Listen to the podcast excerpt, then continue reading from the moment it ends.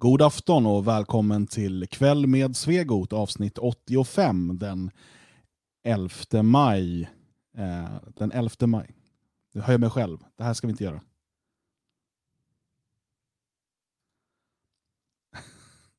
Det där var mycket förvirrande och jag eh, skyller på Magnus helt enkelt. Det var förmodligen hans fel på något sätt.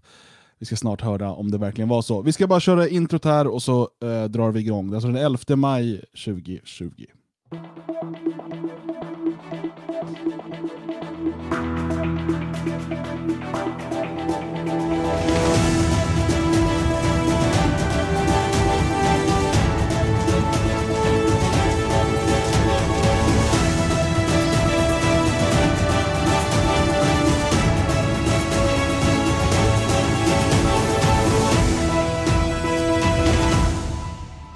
Ja, god afton och eh, lite teknikstrul eh, till trots så är vi alltså igång. Det är jag, Dan Eriksson, det är Magnus Söderman och det är Björn Björkqvist. God kväll, god kväll. Och vi kommer börja den här sändningen lite annorlunda eh, då vi har nåtts av eh, fruktansvärda eh, besked ifrån Härnösand där en ung svensk pojke eh, har mördats. Och eh, efter lite eftersökningar så kunde vi konstatera att den här eh, unga svenska pojken dessutom var nationalist. Eh, dels så finns det en del gemensamma vänner och, och dels så har han varit väldigt öppen på Facebook och liknande med att han stödjer Alternativ för Sverige. Och det här mordet eh, skedde under gårdagen. Det är fortfarande ganska knapphändiga uppgifter. Vi vet väl lite grann va Magnus? Ja, så det som vi vet, eh, som polisen har eh, gått ut med, det, är som sagt knapphändigt. Det rör sig om eh, mord, det rör sig om våldtäkt. Och det rör sig då om mord av den här unge mannen och våldtäkt på en en ung kvinna i samma ålder eh, som vi inte riktigt vet eh, relationen till. Eh, och den tredje personen, då gärningsmannen, är också i samma ålder, eh, enligt uppgiften somalier, eh, som eh, inte har någon relation till de här. Det ska ha skett i en studentlägenhet eller liknande om jag inte har missuppfattat det hela. Eh, så att man kan ju spekulera vilt kring vad som har hänt, hur det har gått till. Det känns som att man har en liten bild i huvudet i alla fall, eftersom det inte finns någon relation mellan dem. Det är en kvinna som blir våldtagen, en man som uppenbarligen då blir mördad um, utav den här. Um, och uh, ja, man kan, ju, man kan ju misstänka ungefär hur det går till, men det lär vi väl få veta uh, framöver. Uh, förärats en liten mindre nyhetsartikel av detta i, i de större medierna, men inte mer än så. Va? Um, mm. Så att det är där vi, där vi är nu. Och vad ska man säga? Det är väl väntat någonstans. Såklart. Det, det, det, här händer med jämna mellanrum. Eh, jag vill tro att eh, det kanske händer på grund av att den här personen är den han är och att han, eh, att han gör det han måste göra när en sån här situation uppstår. Men som sagt, det, det vet vi inte. Mm. Det, är också, just det, det, är också bekräftat av, av föräldern, eh, av pappan via Facebook. Så att vi vet vem det är. Vi vet mm. familjen och, och, som sagt det är bekräftat mm. att det har skett. Precis, och eh, som alltid när sånt här sker så finns det liksom rykten om exakt vad som har hänt. Det finns, eh, det finns de som påstår att eh, den här unga pojken som heter Tommy, att han eh, gick emellan under den här våldtäkten och det finns också uppgifter som tyder på att han först blir mördad och sen blir den här unga kvinnan våldtagen. Precis, det är hon, då som, eh, det är hon som anmäler. Eh, så, alltså, anmäler såväl våldtäkt som mord eh, till polisen enligt, enligt uppgifter. Mm. Så man förstår att det är en ganska obehaglig situation. Verkligen. Eh, och Saken är att det här är eh, den verklighet som unga svenskar tvingas växa upp i idag. Härnösand har haft problem av det här slaget tidigare, det är ingenting nytt. Härnösand blev till och med känt i hela Sverige när um, Sara Westin hette hon va? Mm. Mm. Eller Wallin. Nej hon hette Westin men pappan hette Wallin. Ja precis. Uh, blev mördad och hennes kompis också. Uh, mm. Utav uh, Saras afrikanska pojkvän var på Eh, Saras pappa Stig Wallin eh, svarade på det här genom att bli rabiat antirasist och jobba för öpp- öppna gränser och fri invandring till Sverige. Mm. Eh, det var i, i Härnösand. Eh, och Härnösand har haft stora problem på grund av massinvandringen. Eh, När man hör Härnösand så, jag tänker på två saker. Jag tänker att det ska vara väldigt fint och lugnt. Jag tänker eh, det här skämtet om var fågelinfluensan spreds ifrån. Ja, just det. Alltså Härnös and. Mm. Eh, det är liksom de två sakerna som kommer upp i huvudet. Nu för mig kommer Härnösand vara kopplat till det här som Mm. vad allt verkar vara då en, en afrikan, eh, möjligtvis en somalier, som av någon anledning kommer in i det här hemmet, de känner inte varandra sedan tidigare, mördar Tommy, våldtar en eh, ung svensk flicka och eh, ja, förstör en hel familj för alltid. Mm. Och det är inte första gången eh, som det sker. Vi kan lägga det här namnet då, Tommy Lind, till, till alla andra namn. Ett av de, som kanske är mest välkänt är ju eh, Daniel Redström. Men eh, vi har James Waite och vi har eh, många fler med det, både män och kvinnor, eh, som har gått samma öde till mötes. Och eh, lugn bara, det kommer hända igen. Nu kommer det ske en period av att folk blir jättearga. Och man kommer skriva väldigt mycket arga inlägg på internet. Man kommer skriva mycket om att det måste vara nog nu. Mm, och att, att eh, hade jag varit där då hade jag minsann tagit fram mitt hagelgevär och gjort någonting. Uh, det kommer också komma en må må många andra sådana där eh, utfästelser om att nu jävlar. Eh, vissa kommer säga att ja, men kanske nästa gång blir jag jättearg så att jag vågar säga någonting. Eh, och så vidare och så vidare. tyvärr är jag inte särskilt, som ni hör, på, på, på mitt bästa humör idag. Det är för att det här hände för 20 år sedan, det hände för 30 år sedan, det hände för 10 år sedan, det hände för 5 år sedan. Uh, och vi fortsätter att dö. Vi fortsätter att misshandlas, vi fortsätter att konsumera filmer när vi misshandlas uh, och säga arga saker om detta. Uh, sen finns det de som gör bra saker också, det vet jag. Men ja, nej, jag lugnar mig där ett tag. Ja, du höll nästan på att komma in på ett av kvällens eh, övriga ämnen där, eh, märker jag. Ja, Björn, har du några tankar så här färskt in på detta? Nej, egentligen inte utan eh, Jag blev väldigt illa till mods. Jag blev eh, trött. Eh, jag tycker det är inte första gången man ser det här. Jag kommer väl ihåg när, när det ringde och man berättade om eh, Wretström.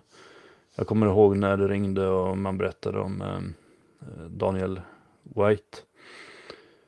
Ehm,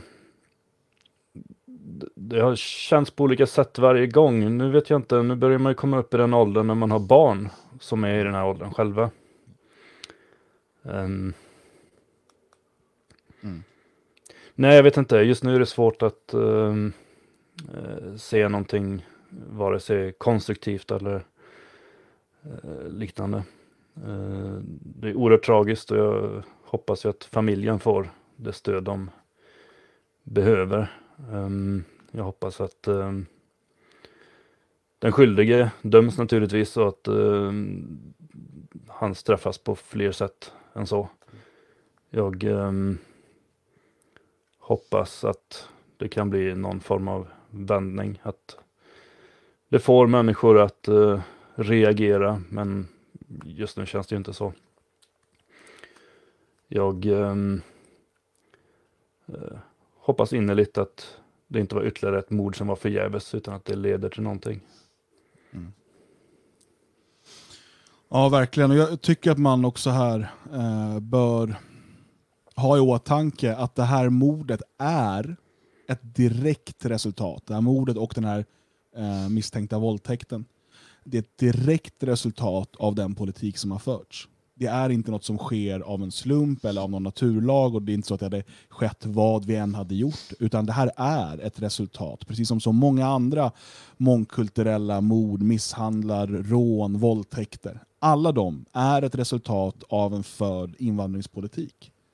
Därtill kan läggas massor av andra saker som trycker ner svenskar, som får utlänningar att tro att de kan behandla svenskar på vissa sätt. Vi kan baka in fler saker i det här. Men det är, det är ett resultat, ett direkt resultat av massinvandringen. Hade inte Sverige drivit en mångkulturell politik. Hade vi inte haft massinvandring så hade inte Tommy Lind mördats igår.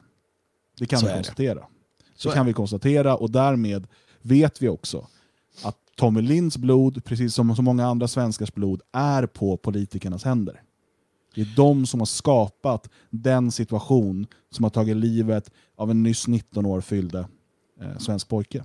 Det måste vi ha klart för oss. En annan sak som är värd att, att ha i beaktande här är ju att eh, det händer, och det händer av flera skäl. Ett skäl är ju att de vet att de i princip kommer undan med det. Det vet man i, i hela världen. Man vet att det är, jag ska inte säga okej, men i princip okej och i princip godkänt eh, från poliser, polischefer, eh, fritidsledare, rastvakter, lärare, rektorer socialkärringar, batikhäxor av olika slag, eh, kommunpolitiker, eh, riksdagspolitiker. Mm, de. Regering och riksdag naturligtvis. Att det är okej att du kommer hit och det är okej att du mördar och våldtar. För att du kommer inte straffa särskilt hårt. Uh, och vi kommer tycka synd om dig. Och, och vi kommer också tillåta dig vara kvar efteråt. Vi kommer ge dig fler chanser. Uh, det, det, det är också så att de här människorna som rör sig i samhället, utlänningar av olika slag, de vet ju att det är de som är lite kungarna och herrarna på täppan. För de vet att svenskar backar undan. De vet att svenskar väljer andra sidan av trottoaren.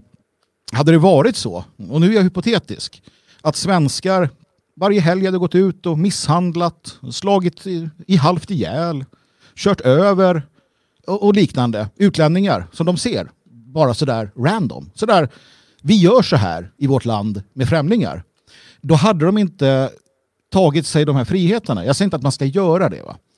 Jag säger bara att det, det finns någonting inbjudande som svenskan sänder ut. Det vill säga våldta oss, slå oss, döda oss, mörda oss, förnedra oss, kissa våra barn i munnen. Vi kommer på vår höjd bli lite upprörda och sådär. Men naturligtvis så, så kommer vi inte eh, göra någonting mer än det.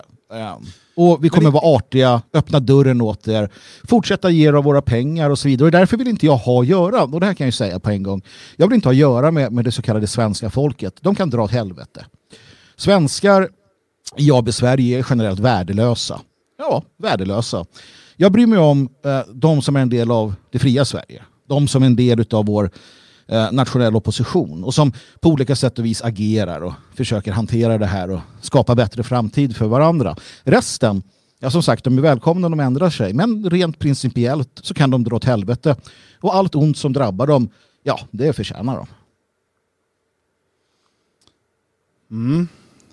Det är eh, hårt, eh, men det finns eh, många poänger där. Och är det inte konstigt med svenskar, så här, politiskt korrekta svenskar, väl, alltså väldigt största delen av svenskarna, som gärna talar om strukturer, att man ska förstå strukturer när det handlar om allt ifrån liksom, klass till kön till sexualitet och så vidare. Men så fort det handlar om somalier som mördar svenskar eller araber som pissar svenskar i munnen och förnedrar dem, ja, då är det individer. I, Om det är strukturer, då är det rasistiska vita strukturer mot de här stackars utlänningarna.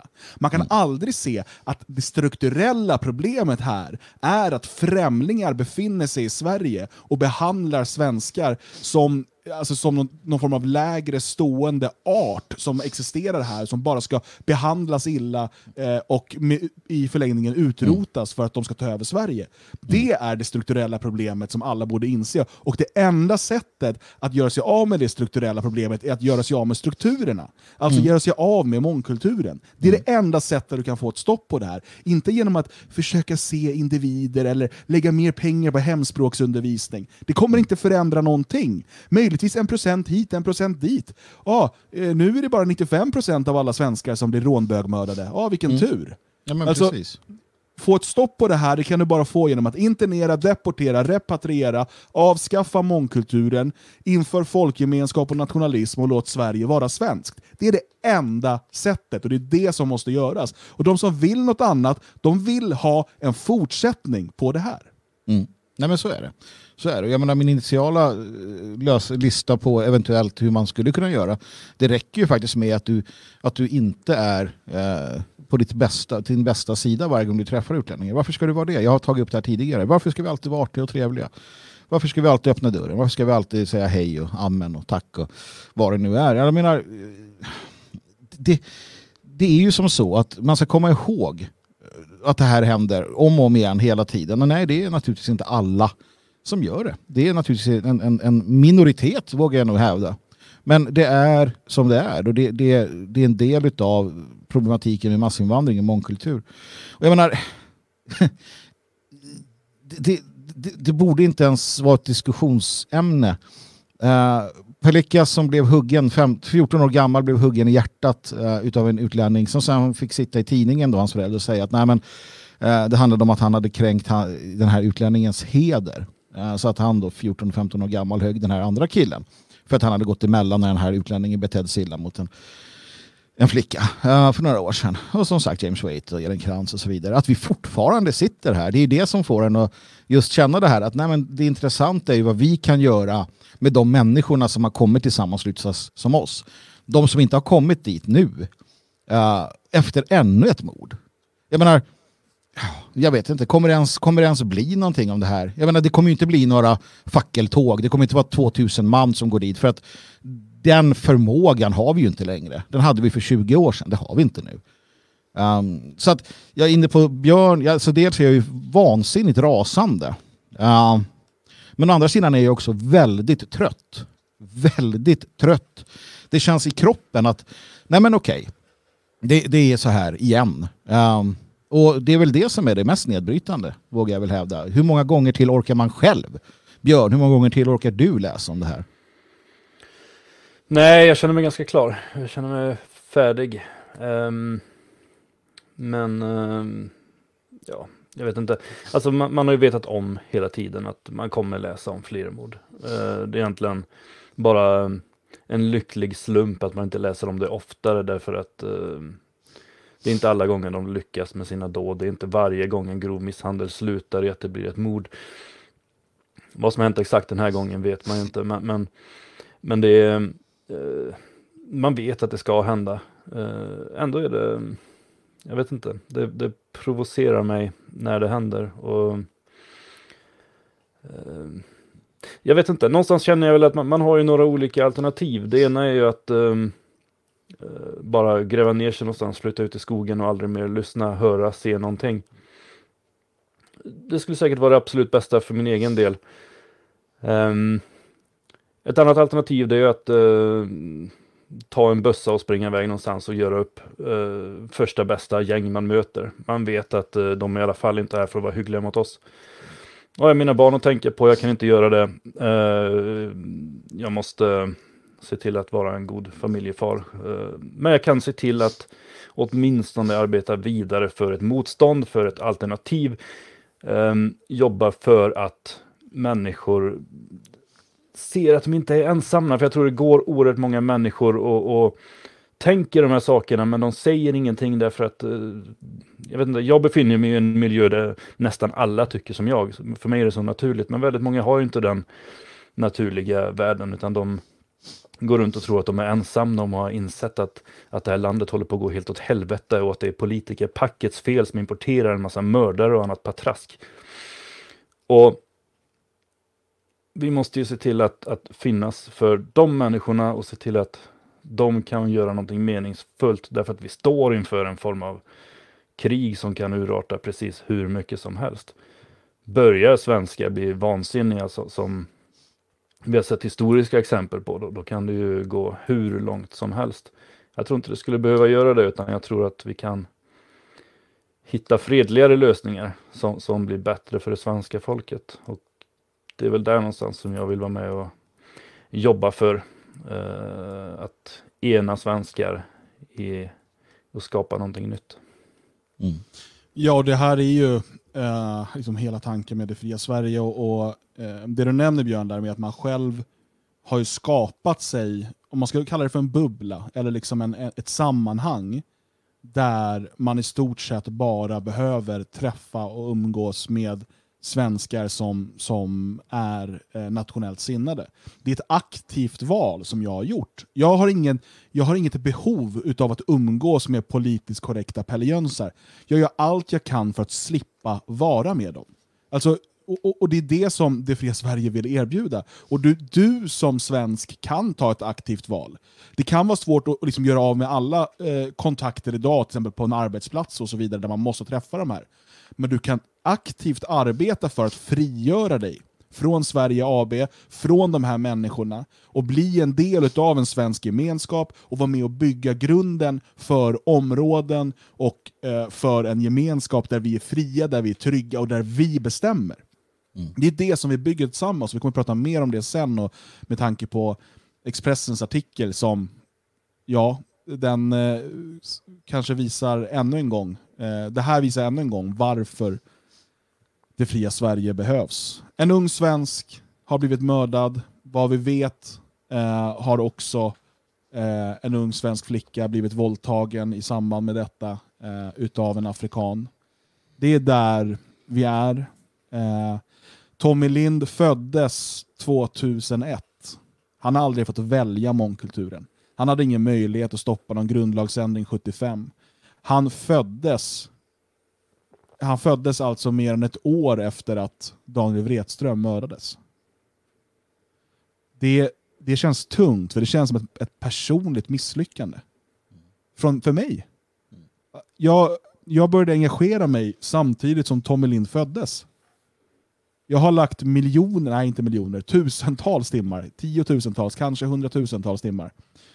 Jag har inte riktigt räknat igenom det där på att informera, på att protestera, på att försöka skapa någonting annat. För att försöka få svenskarna att förstå att mångkulturen mördar våra barn. Uppenbarligen har det inte varit tillräckligt. Uppenbarligen har det inte räckt. För att en ung pojk som alltså föds samtidigt som jag börjar engagera mig och när Magnus och Björn här redan varit engagerade i flera år för Sverige och svenskarna är nu mördad på grund av den här mångkulturella politiken. En mångkultur som han själv insåg var ohållbar. För han själv var öppen med att han stöttade Alternativ för Sverige och alltså ville ha ett återvandringsverk och få tillbaka ett svenskt Sverige. Han såg det här. Tyvärr har tidigare generationer inte gjort det och de allra flesta svenskar idag gör fortfarande inte det. Det bevisar de vart fjärde år vid valurnan hur mycket de än flyttar runt och vad de än säger i opinionsundersökningar. De har inte valt bort den makt som har öppnat våra gränser i över 40 år. Det är där vi är och Tommy Lind har fått betala det ultimata priset för det sveket. Mm. Mm. Eh, det verkar i alla fall som att uh, han uh, fick uh, gå vidare på ett sätt som jag tror många av oss uh, gärna skulle välja om vi fick. Det vill säga uh, som det då tyder på och som ryktena säger att han gick emellan för att försvara uh, en svensk. Och det finns få, få bra sätt att gå vidare på men det är faktiskt ett utav dem. Hur sorgligt det än vara. Mm. så ja. Låt oss spela en sång för eh, Tommy Lind och eh, sen är vi tillbaka från kväll med Svegot med eh, det som vi hade tänkt att prata om ikväll.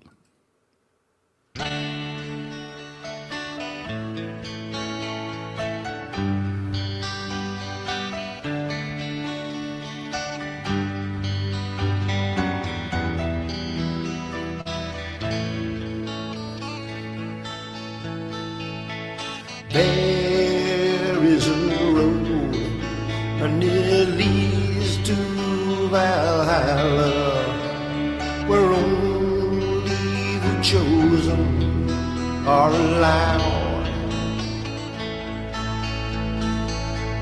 There is a boy with a dream of Valhalla, a place in the land of the gods. But in the heart where the fire burns forever. where life goes on for those who fell in battle. The gods are waiting the moment he falls in the fight, and he will rise when the sun goes down. Raised high his sword as he cried out Valhalla. His dream had become reality. And tonight you will dine on the road. Chosen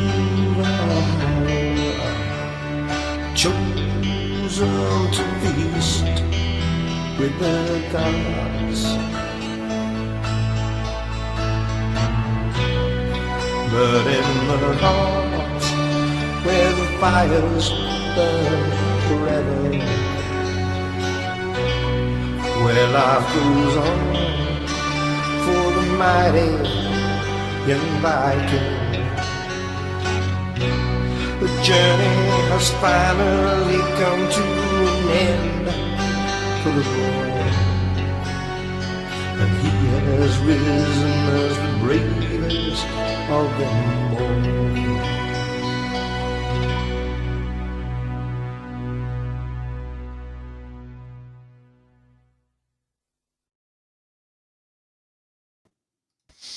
Ja, det var alltså då Screwdriver, Eh, eller Ian Stewarts Road to Valhalla eh, för Tommy Lind. Eh, vi ska försöka gå vidare till att hålla ett någorlunda normalt avsnitt. Segmentet Nedslag i rörelsens historia utgår det här avsnittet.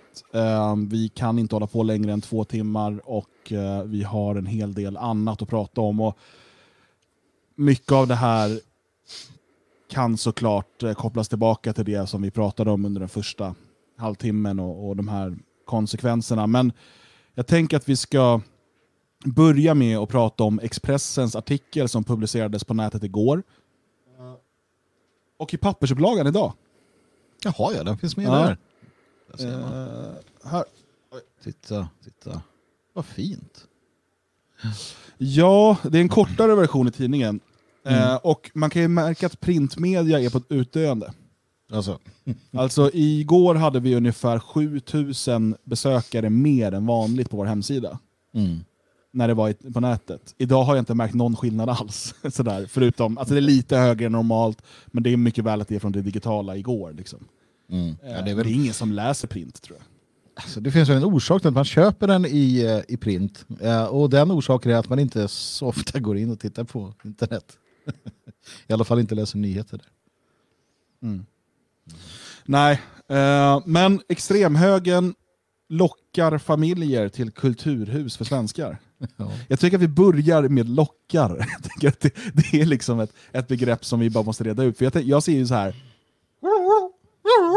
Så man försöker locka någon typ av lockrop. Eller? Jag vet, alltså, om man tänker Det fria Sverige som förening, eh, vi hade ju en vision, en idé, en tanke. Eh, och, och vi har hela tiden resonerat, alltså ärligt talat, vi är ganska dåliga på att locka människor generellt sett. Eh, propaganda, det är inte vår stora eh, utgiftspost, om vi säger så. Det är inte att, att synas och höras överallt hela tiden. Um, det, det hade vi kunnat vara bättre på om vi hade velat. Utan vi har ju haft en annan idé och den idén var ju att vi har en idé som vi presenterar för folk. Och så får vi se om de tycker den är så pass bra som vi och i sådana fall så har vi ett hus inom ett år. Uh, vi kommer också kunna Eh, bli professionella, utveckla verksamheten, eh, ha verksamheter i huset, ehm, kunna få människor att börja arbeta eh, heltid och liknande. Och det är ju det som har hänt. Och det visade sig att många höll med oss om att det här var en bra idé. Och det har ju då gjort det till vad det är idag och fortsätter utvecklas till.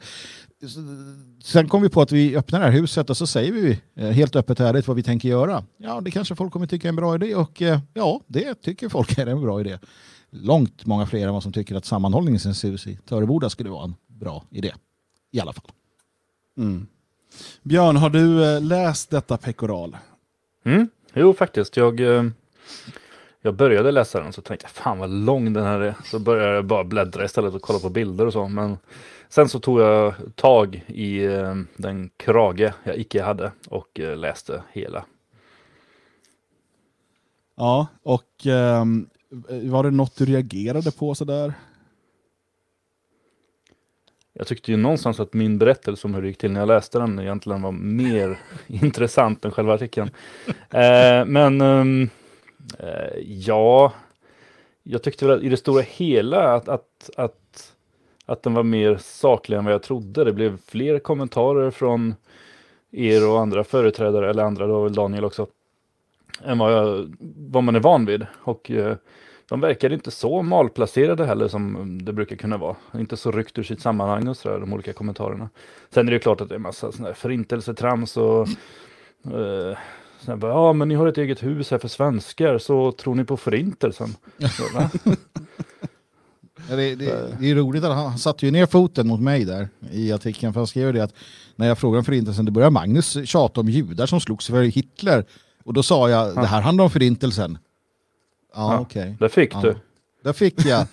Uh, Jo, och sen, sen det. eh, det var ju massa sådana här, ja Magnus säger så här, men för nio år sedan när han var med i en annan förening, då skrev han någonting annat. Eller då skrev, då Dan, skrev. Dan sa ju något om kryddor. och- Jag vet inte, var det någon matlagningsprogram du var med i? Eh, Lukta Ja, kryddor. Och det var också för ni kommer typ ihåg nio år sedan. Skattekocken, det var föregångare till det. Ja, men just som du säger där Björn, det är alltid fascinerande. Nio år sedan, då sa, sa han så här minsann. Nu jäklar ska vi klämma till honom. och det, det är så kul för att en, en fullt normal människa, det vill säga en människa som vi skulle vilja se komma hit, den ser ju igenom det. De som inte ser igenom det, om det är så är kastrathögen, eh, som också har vaknat ur sin eh, sömn verkligen, jag, har- det, det kanske vi kan komma in på sen då, se. eller andra, Ja, de vill vi ju inte ha här. Det är ju det. Om, om, du, om du på riktigt är någon form av konservativ människa eller vår så här lite Sverigevän och så läser det så bara herregud för, elva, för nio år sedan så sa Dan eller Magnus så här usch de här nazisterna vill inte ha att göra med jag måste visa hur antinazistiska jag är. Ja men dra åt helvete då. Alltså du är inte dig vill jag ju inte ha i närheten. Du är ju helt uppenbart efterbliven. Men sen vet jag inte heller om det fanns någonting där som man inte skulle kunna stå för idag. Eh, för att allting beror på vilket sammanhang. Och det, det är också intressant om man liksom skulle vilja sätta det i ett sammanhang så blir det lite rimligare. Eh, men eh, det kanske man inte gör. Jag menar mitt uttalande om, det är från ett tal i Salem. Det är också roligt för det var tydligen i Salem 2011. Jag höll alltså en helt egen Salem-manifestation 2011 enligt Expressen. Jag stod där och höll tal om kryddor och sånt. Och eh, Cornelio Codriano var ledare för Järnkorset. Det är en bra organisation. Eh, man kan ju säga mycket om Expressen, men faktagranskning är ju inte riktigt deras, deras grej. Med tanke också på att i stort sett allt var enligt Expo, enligt Expo. Jag vet inte hur många gånger de nämner Expo i den här artikeln, men det, vore väl kanske, det kan vi ta reda på lite snabbt här. Ja, och sen, men det är någon Åt- annan åtta också. Gånger, åtta gånger nämner de Expo. Men vem är den här andra så här? Han bla bla bla är expert i Västra Ja, Götaland. men det är på- Björns kompis, Jaha. Christian Mattsson. Jag ser han, var- det var han som fick dig att bli... Han, Christer han, var, han var elak mot dig va Björn? Var det inte så? Han skolar väl mig sägs det. Ja. Han säger att huset är ett sätt att för- förkroppsliga en idé om att den vita människan ska ha sitt eget utrymme utan att behöva blanda sig. Det är ju så här, man märker att han är akademiker. ja. För det är liksom, eh, snart börjar man prata om vitifierade kroppar eller någonting också. Så himla Men, men hade Random, hade Random så här, uh, ne, svart förening uh, som öppnade ett hus fått frågan Ja, nej, men här serverar ni choklad uh, eller vitbollar och ja, vad tycker ni om Idi Amin förresten? Och han som åt människor så här. Nej, det- det, var, det är därför också det står i det artikeln, vilket är roligt, att, att när jag sätter mig och frågar om Hitler, då blir herrarna muntra. Uh, Just det, det var roligt. Då skulle man ju. där kände jag. Ja, ja, men det vart munter stämning runt bordet. Vi började skratta allihopa. Det. ni? Ja, men Björ, Dan, hade, steppdans. ja, men Dan hade sagt innan så här liksom, ja, vi, får se. vi får se när han slänger upp förintelsen. Men jag vet vad jag ska säga så det är lugnt. Och Dan är ju mycket bättre. Jag ska egentligen bara vara tyst och hålla mig borta. Ja, du kommer ju hålla på att förstöra alltihopa. Jag Ja. ska prata om att man ska vara snäll mot folk.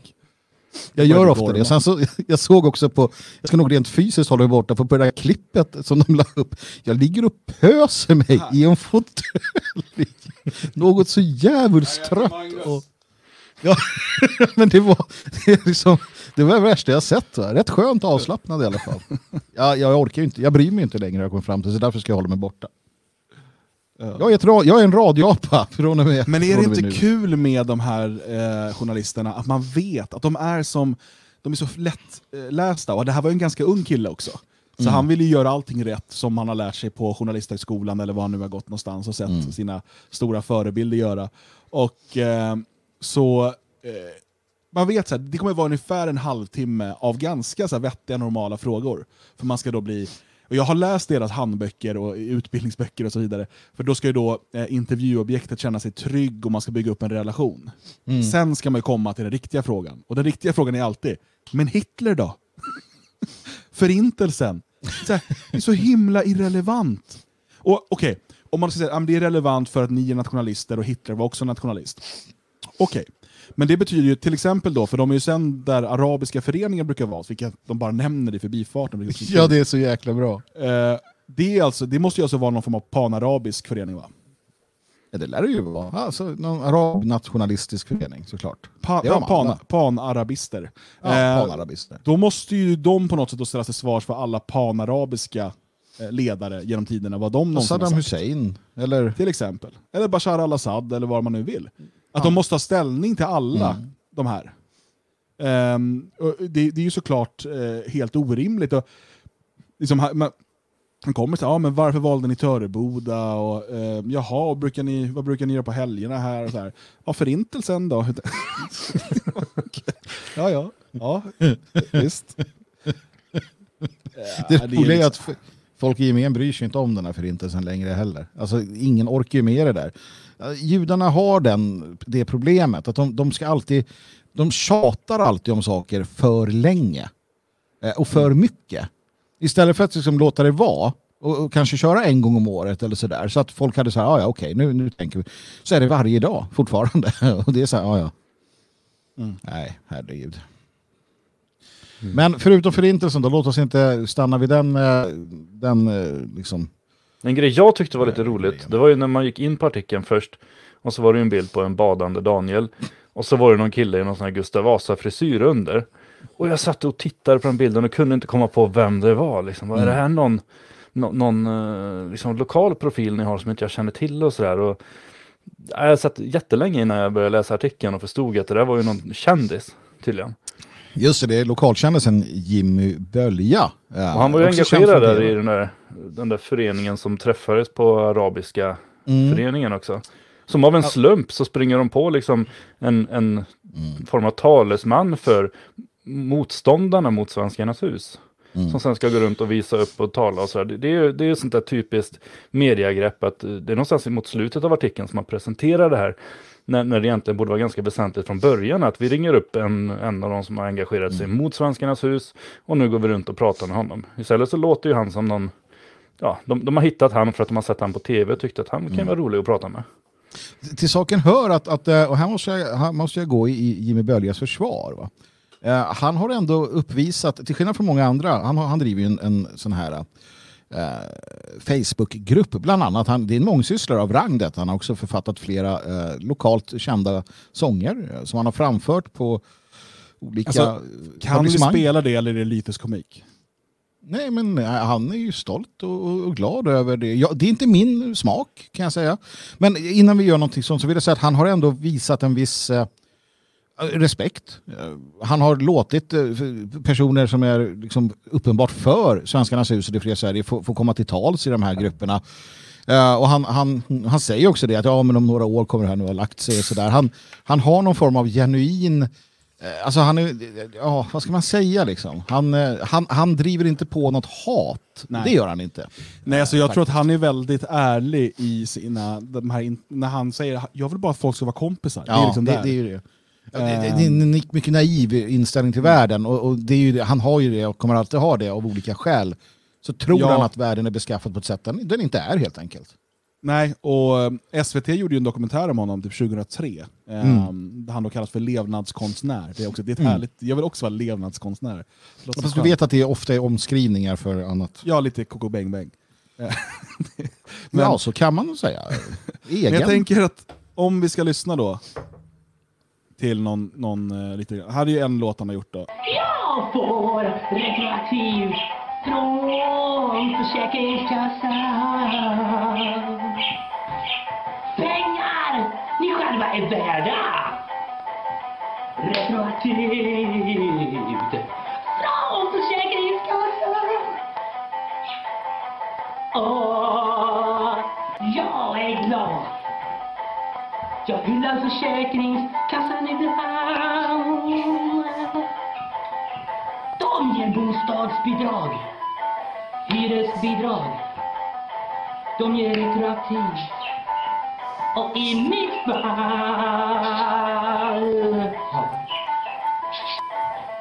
Dra på stan, ut och dra på gatorna. Ja, jag tror ni fattar låten. Så, Han som, gillar arbets, Försäkringskassan. jag jag skulle säga som arbetare eh, och skattebetalare i Töreboda kommun så skulle jag uppskatta om de kunde ge fan i att ge Jimmy Bölja bidrag. Alltså han, han har sökt jobb i tio års tid. Uh, någonting kan vi han väl vet, få vi, göra. vi vet inte om han har sökt jobb. han säger vet det. han, har varit, han har varit arbetslös i tio år säger han. Jo det är klart. Eh, Men jag kände ju efter den här låten att jag tyckte det vände på allting.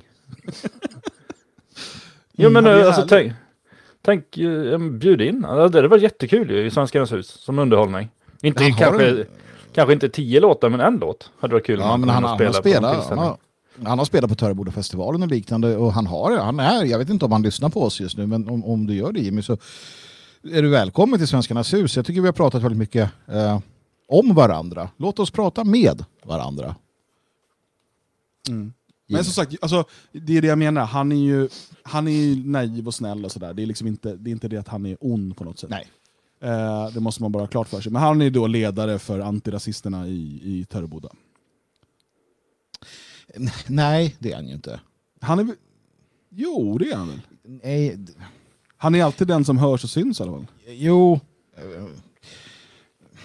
Mm. Ja men det är väl klart. Om han hade varit på vår sida så hade han också alltid fått höras och synas. Man vill ju lyfta klart. fram en sån kille. Han är ju härlig. Ja, Hussein är ju också, alltså det finns inga antirasister. i Det är en grupp med sura tanter och lite annat som sitter och är arga eh, i, i olika grupper på Facebook. Det, det är väl kontentan av det hela. Jimmy Bölja, han, han gillar Töreboda och så. Och det är väl mest där att han har hamnat sådär. Uh, sen är det där Hussein Mubarak eller vad han hette då, då som, som, eh, som de spottar på när han är ute tydligen. eh. Jag vet inte, det är så underligt Alltså, det där. Hussein inte Mubarak är väl Egyptens före detta president va? Det är inte han? Jo, men de spottar på honom och han är död nu. Men i alla fall, den här andra Hussein, taxichaffisen eller vad han var för någonting, jag vet inte. Det är, väldigt, det är svårt, jag kan inte riktigt beskriva det här. Nej. Det är en del av tillsammanskapet kan vi säga. Och det, bara där blir det ju väldigt konstigt. Men okej, är det någonting som Expressen har fel i i den här artikeln? Om vi, så här, och vi alla tre, vi är så pass um, härdade utav alla de här åren, så att vi reagerar ju inte ens på liksom, det här högerextremt till exempel.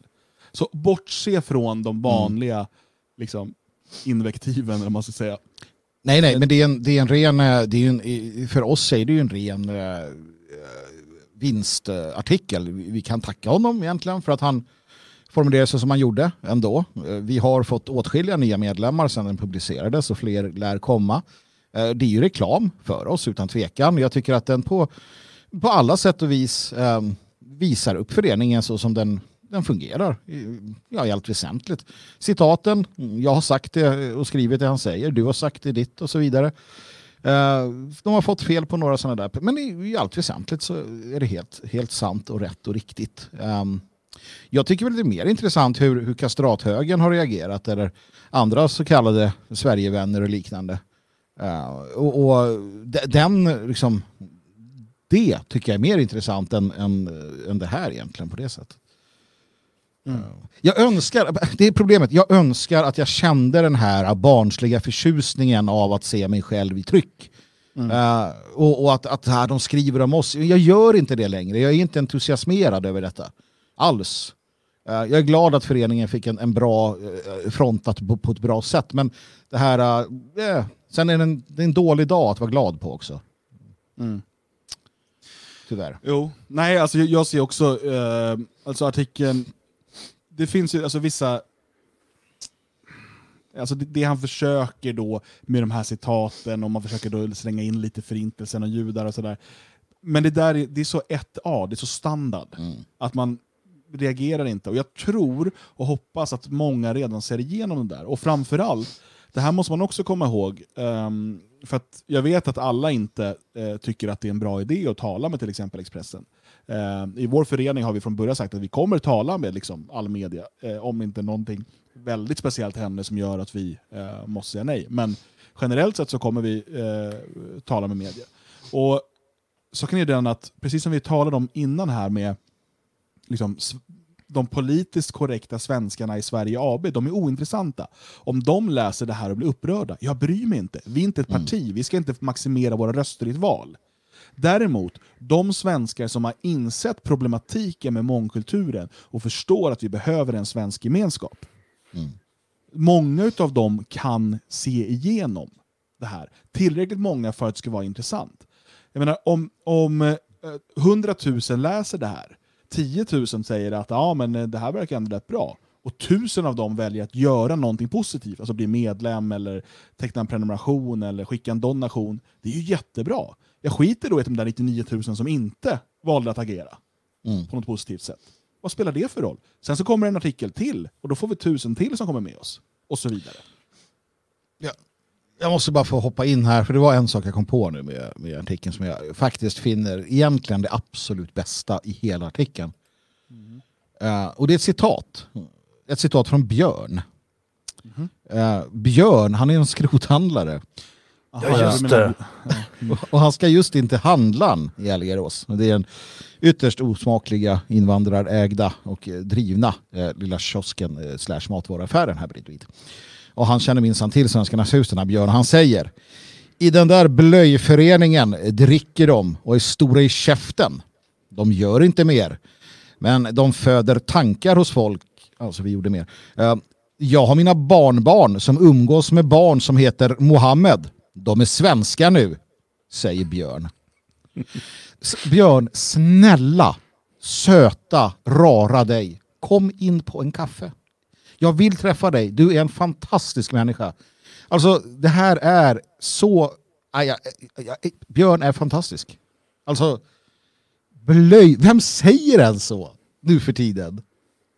Och vad... Men, alltså är han skrothandlare? Vi vet ju att han har ett stort skrotupplag på sin tomt. Jag trodde bara att han var en galen hoarder. Ja, fast det verkar inte... Vi vet inte riktigt. Vi, vi håller, vår underrättelsetjänst i Elgarås håller på och snokar i detta. Ja, men det är en fantastisk människa, eh, vem den må, må vara. Men ja, gillar ni det? Vi dricker, vi är stora i käften. Ja, mer än så gör vi inte. Utom att vi Jag tycker det är en kul förening, där vill man ju vara med.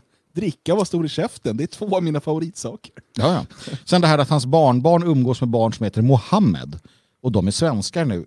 Hans barn då? Eller barn? Ja, det eller måste Mohammed? vara barnbarnen. Ja, är de svenskar nu? Det är Eller de man Mohammed? pratar om ju. Ja, det är de man pratar om. Ja. Och de är svenskar annars, nu. Annars kan ju Expressen ha gjort ett uh, syftningsfel. Det kan det ha varit. Men Mohammed är numera svensk för de leker med Björns barnbarn och Björn är skrothandlare. Tidigare var det tunnelbana i Stockholm som gällde, nu är det att leka med Björ, ba, Björns barnbarn. Skrothandla Björns barn. Björn, kan inte du flytta till Elgarås och bli skrothandlare? Vi behöver en till. Så kan du gå ut och säga andra konstiga saker på bygden. Jag skulle nog kunna ge de här originalen en match faktiskt om jag bara fick gå runt här och sluta jobba fler. och bara driva runt. Ja, ja, visst. Men Ja, okej, men jag gillar ju det man läser. Alltså jag, jag tycker att de säljer ju in Älgarås ganska bra också. Alltså som det här lite konstiga platsen med massa original som drar runt och sen så dyker det upp ett gäng som skrattar åt Hitler. Ja, ja. Det verkar ju vara en helt fantastisk plats. Det skulle ju flytta in lite mer konstiga, något cirkussällskap hade varit roligt också. fy fan Magnus på väg till jobbet på morgonen, står ett gäng mimare. Hade Det Hans en, Karl... det kommer någon jonglör och går förbi eh, svenskarnas hus där. Så Ja. Åtta bollar i luften så här. Jag säger Ja, det det, hade Hans, Carling levt så hade han haft en given plats bland oss.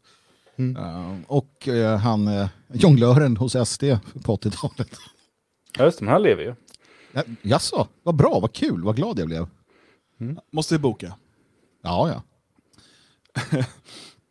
Ja, nej, men kan vi inte, Dan, vänta, jag måste Ja. ta det här i sändning. Kan vi inte köpa sådana här som de har på amerikanska bilhandlare? Sådana här gubbar du vet som står och viftar och så Jaha. blåser det. så blåser Jo, en en sån luft bör vi helt klart ha utanför huset. Ja, ett Vi par kör en eh, stycken. medlemsomröstning här. Du och jag och Björn, vi är medlemmar. Ja, jag är vi kan för. omrösta. Jag är för. Jag är Två med. mot en. Ah, Björn är med tre. också. Bra. Då blir det sådana. Eh, och de viftade synkroniserat med högerarmen. Jag viftar med vänster av taktiska skäl. Här ska man inte kunna klippa något. Okej, nu har vi skrattat och hyllat den här artikeln. Eh, jag vet att vi har en hel del nya tittare och många som har hittat till oss eh, tack vare den här artikeln, som kanske undrar varför behövs en plats eh, som Svenskarnas hus? Varför behövs det fria Sverige? Um, vi bor ju alla redan i Sverige, det finns väl massa Sverige här? Eller något. Magnus, varför behövs det fria Sverige och varför Svenskarnas hus? Mina svar på de där frågorna brukar ju vara att jag typ förnedrar människorna som ställer frågorna så att jag ska försöka att vara snäll den här gången. Då. Men det säger sig självt, alltså, bara det faktum att det här väcker sådana känslor hos riksmedia, hos journalister och hos en del eh, politiskt motiverade. Till exempel att ett kommunalråd från Moderaterna säger att han tycker det är sorgligt och det är hemskt och det, vi borde ha köpt huset. Eh, samtidigt som den här journalisten då helt, helt oreflekterat säger att ja, Hussein här, han är medlem i Arabiska föreningen. Det i sig visar ju hur viktigt det är. Det bevisar att vi behöver Svenskarnas hus överallt. Vi behöver organiserade svenska nationalister som eh, går ut och säger tjena, jag är nationalist och det är inga konstigheter, här är mitt hus, här står det Svenskarnas hus. Eller vårt hus. Va? Eh, för att eh, det behövs på, just på grund av alla de orsakerna. Hela den här artikeln och det som sägs visar hur viktigt det är. Tillika då det som hände, den sorgliga nyheten vi inledde med och allt annat. Svenskar som, som kan träffas, vara för sig själva, vara med varandra, som också där i den miljön kan känna trygghet, som också kan lära sig saker um, som kan, kan ta del av det som vi har att erbjuda, allt från kampsportsträningar till uh, liksom föda för hjärnan, identitetsbyggande, Uh, vilka är vi, varifrån kommer vi, ta med barnen så att de också blir en del av den, den växande, gryende svenska nationalismen. Um, jag menar allt det här och det faktum att vi, vi tar hand om och försvarar vårt område. Uh, allt det tillsammans är ju svaret på frågan varför behövs detta? Och det är därför du naturligtvis ska vara en del utav det. Även om du inte bor här eller det inte finns något hus hos dig just nu så ska du vara en del utav det för att du är en del utav ett, ett, en större sak. Det är inte svårare än så. Ja, och jag tycker det bevisas ju gång på gång att det behövs. Och jag tycker ändå, jag, blir glad att han tar upp i artikeln eh, det här med vår inspiration från arbetarrörelsen. Eh, jag vet att du Björn, du skrev en artikel om det här på, på Det fria Sveriges hemsida i samband med lanseringen. Eh, och eh, Vi har ju talat om det flera gånger och det kan ju vara något som många svenskar inte känner till. Eh, att när arbetarrörelsen växte fram i Sverige var det väldigt svårt för dem att hyra lokaler eh, att hålla sina möten i. Eh, de, de stoppades av politiska motståndare som såg till att de inte kunde hyra de här lokalerna. Och det här är ett problem som nationalister har eh, drabbats av i, i decennier. Eh, och nu är ju det här så mycket mer än bara en samlingslokal, men det är en av sakerna det är. Och vi kan nu, när vi vill, arrangera möten, träffar, fester, eh, utbildningar, workshops, bla bla bla, vad vi än vill.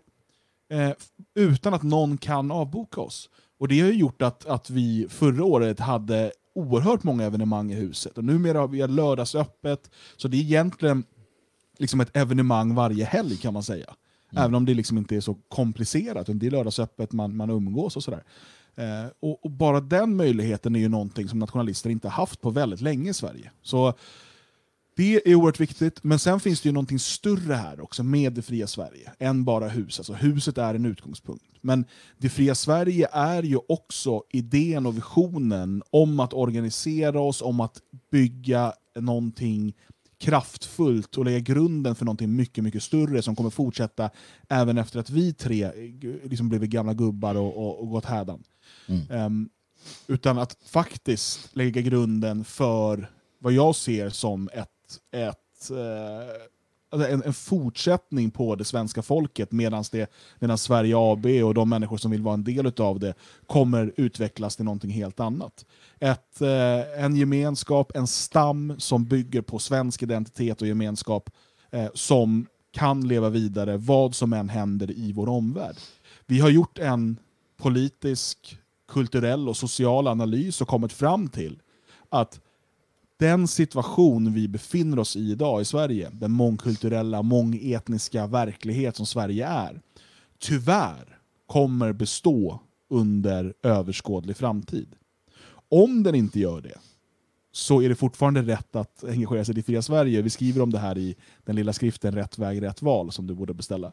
Men eh, vi är övertygade om att så kommer bli. Vi kommer säkert komma in mer på det i, i lite andra ämnen som, som kommer här framöver.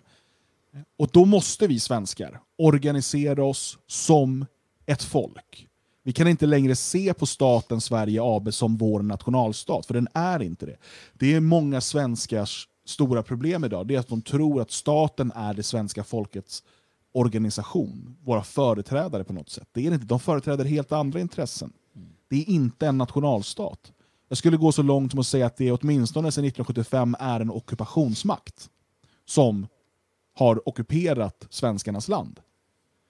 Och jag ser inga förutsättningar för en politisk förändring av större dignitet de närmaste decennierna. Och då måste vi svenskar förbereda oss på en framtid där vi kommer vara ett av många folk i Sverige som kommer strida om inflytande, om säkerhet, om resurser. Och den organiseringen måste ske nu, inte när det är så att säga för sent.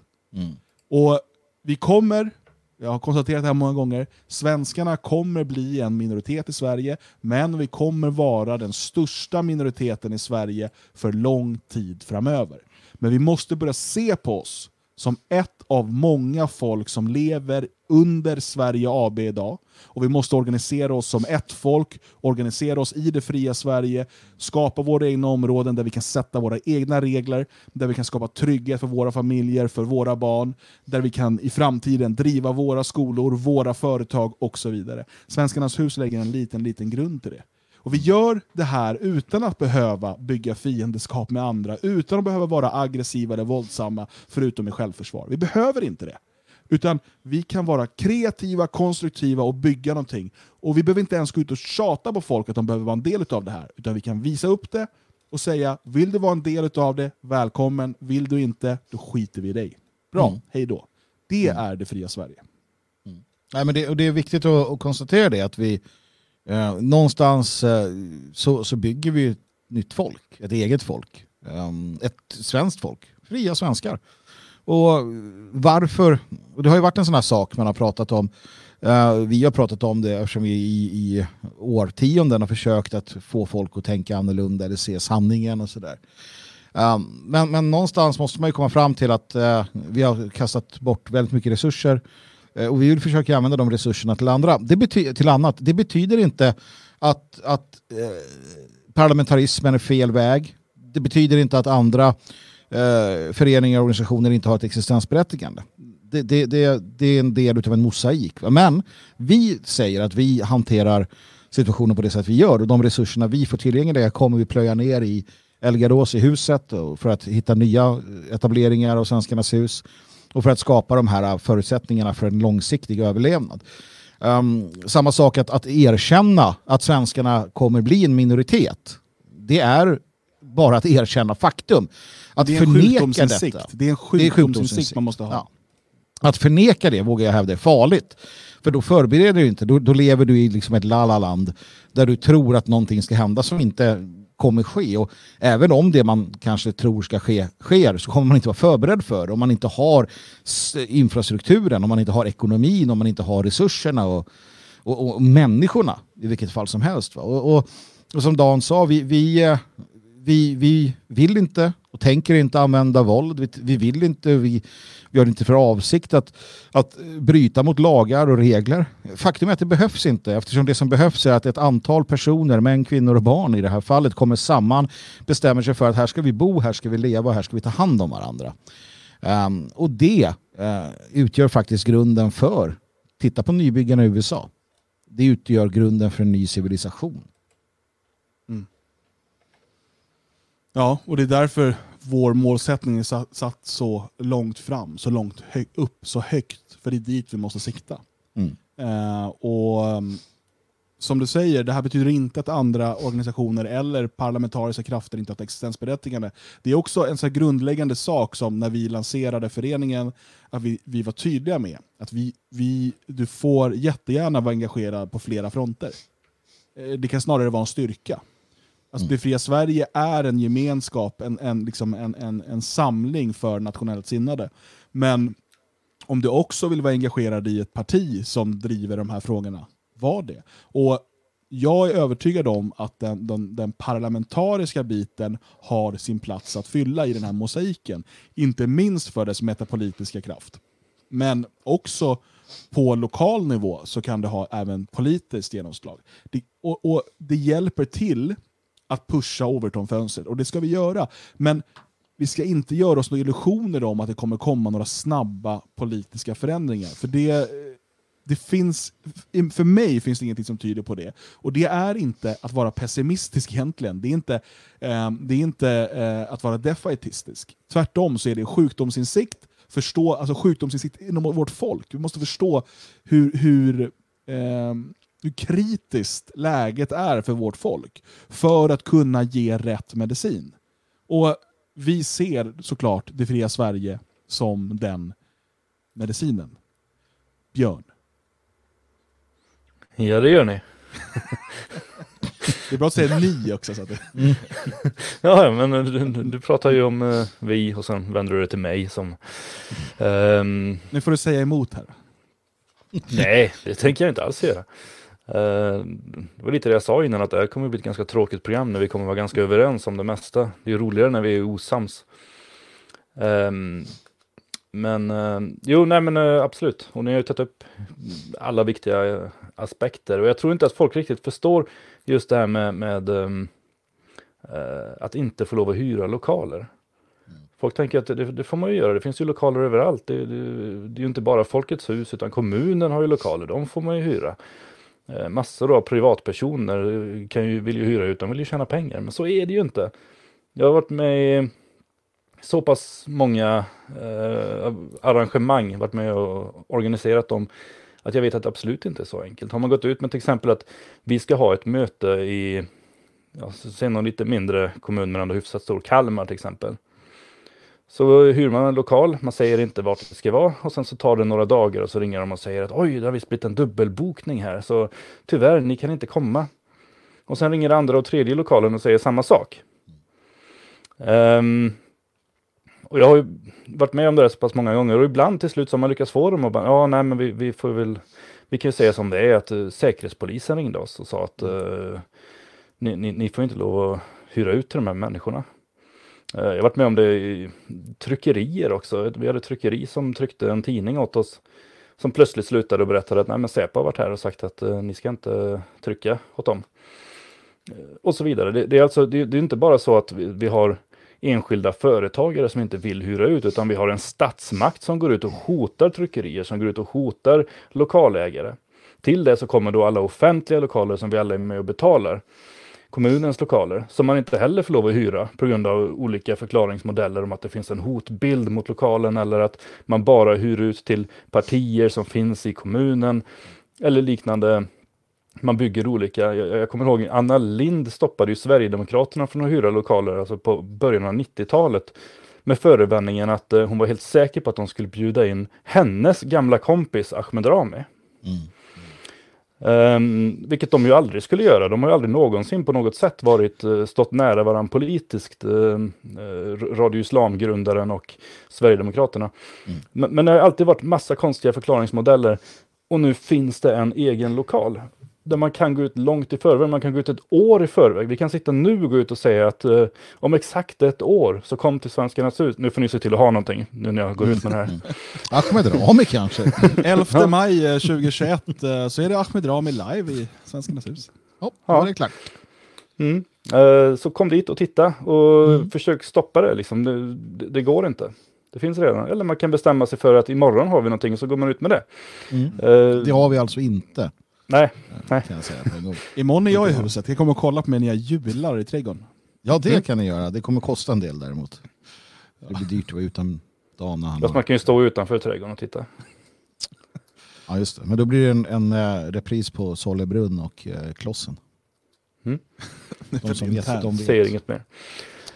Ehm, nej men så det är viktiga grejer och, och då liksom, ja men varför ska de skaffa en lokal? Varför, var- varför ska de finnas här? Oh vad hemskt, oh vad hemskt att de har en lokal. Ja men hade man låtit oss hyra lokaler överallt som alla andra organisationer så hade vi förvisso flyttat fram ställningarna ganska mycket och säkert ändå köpt lokaler för att vi hade haft de möjligheterna. Men nu har vi inte fått göra det och då har vi våra egna. Nej, men det är ju- Och, det där är ju så här, saken du nämner med tryckeri, det är också en sak, sån sak. Vi håller ju på att bygga upp ett tryckeri. Mm. Bit för bit, eh, utrustning efter utrustning, som gör att vi kan göra professionellare böcker och tidningar och så vidare. Eh, steg för steg. Vi har ju nyligen gjort en, en större investering som vi kommer kanske prata mer om om några veckor.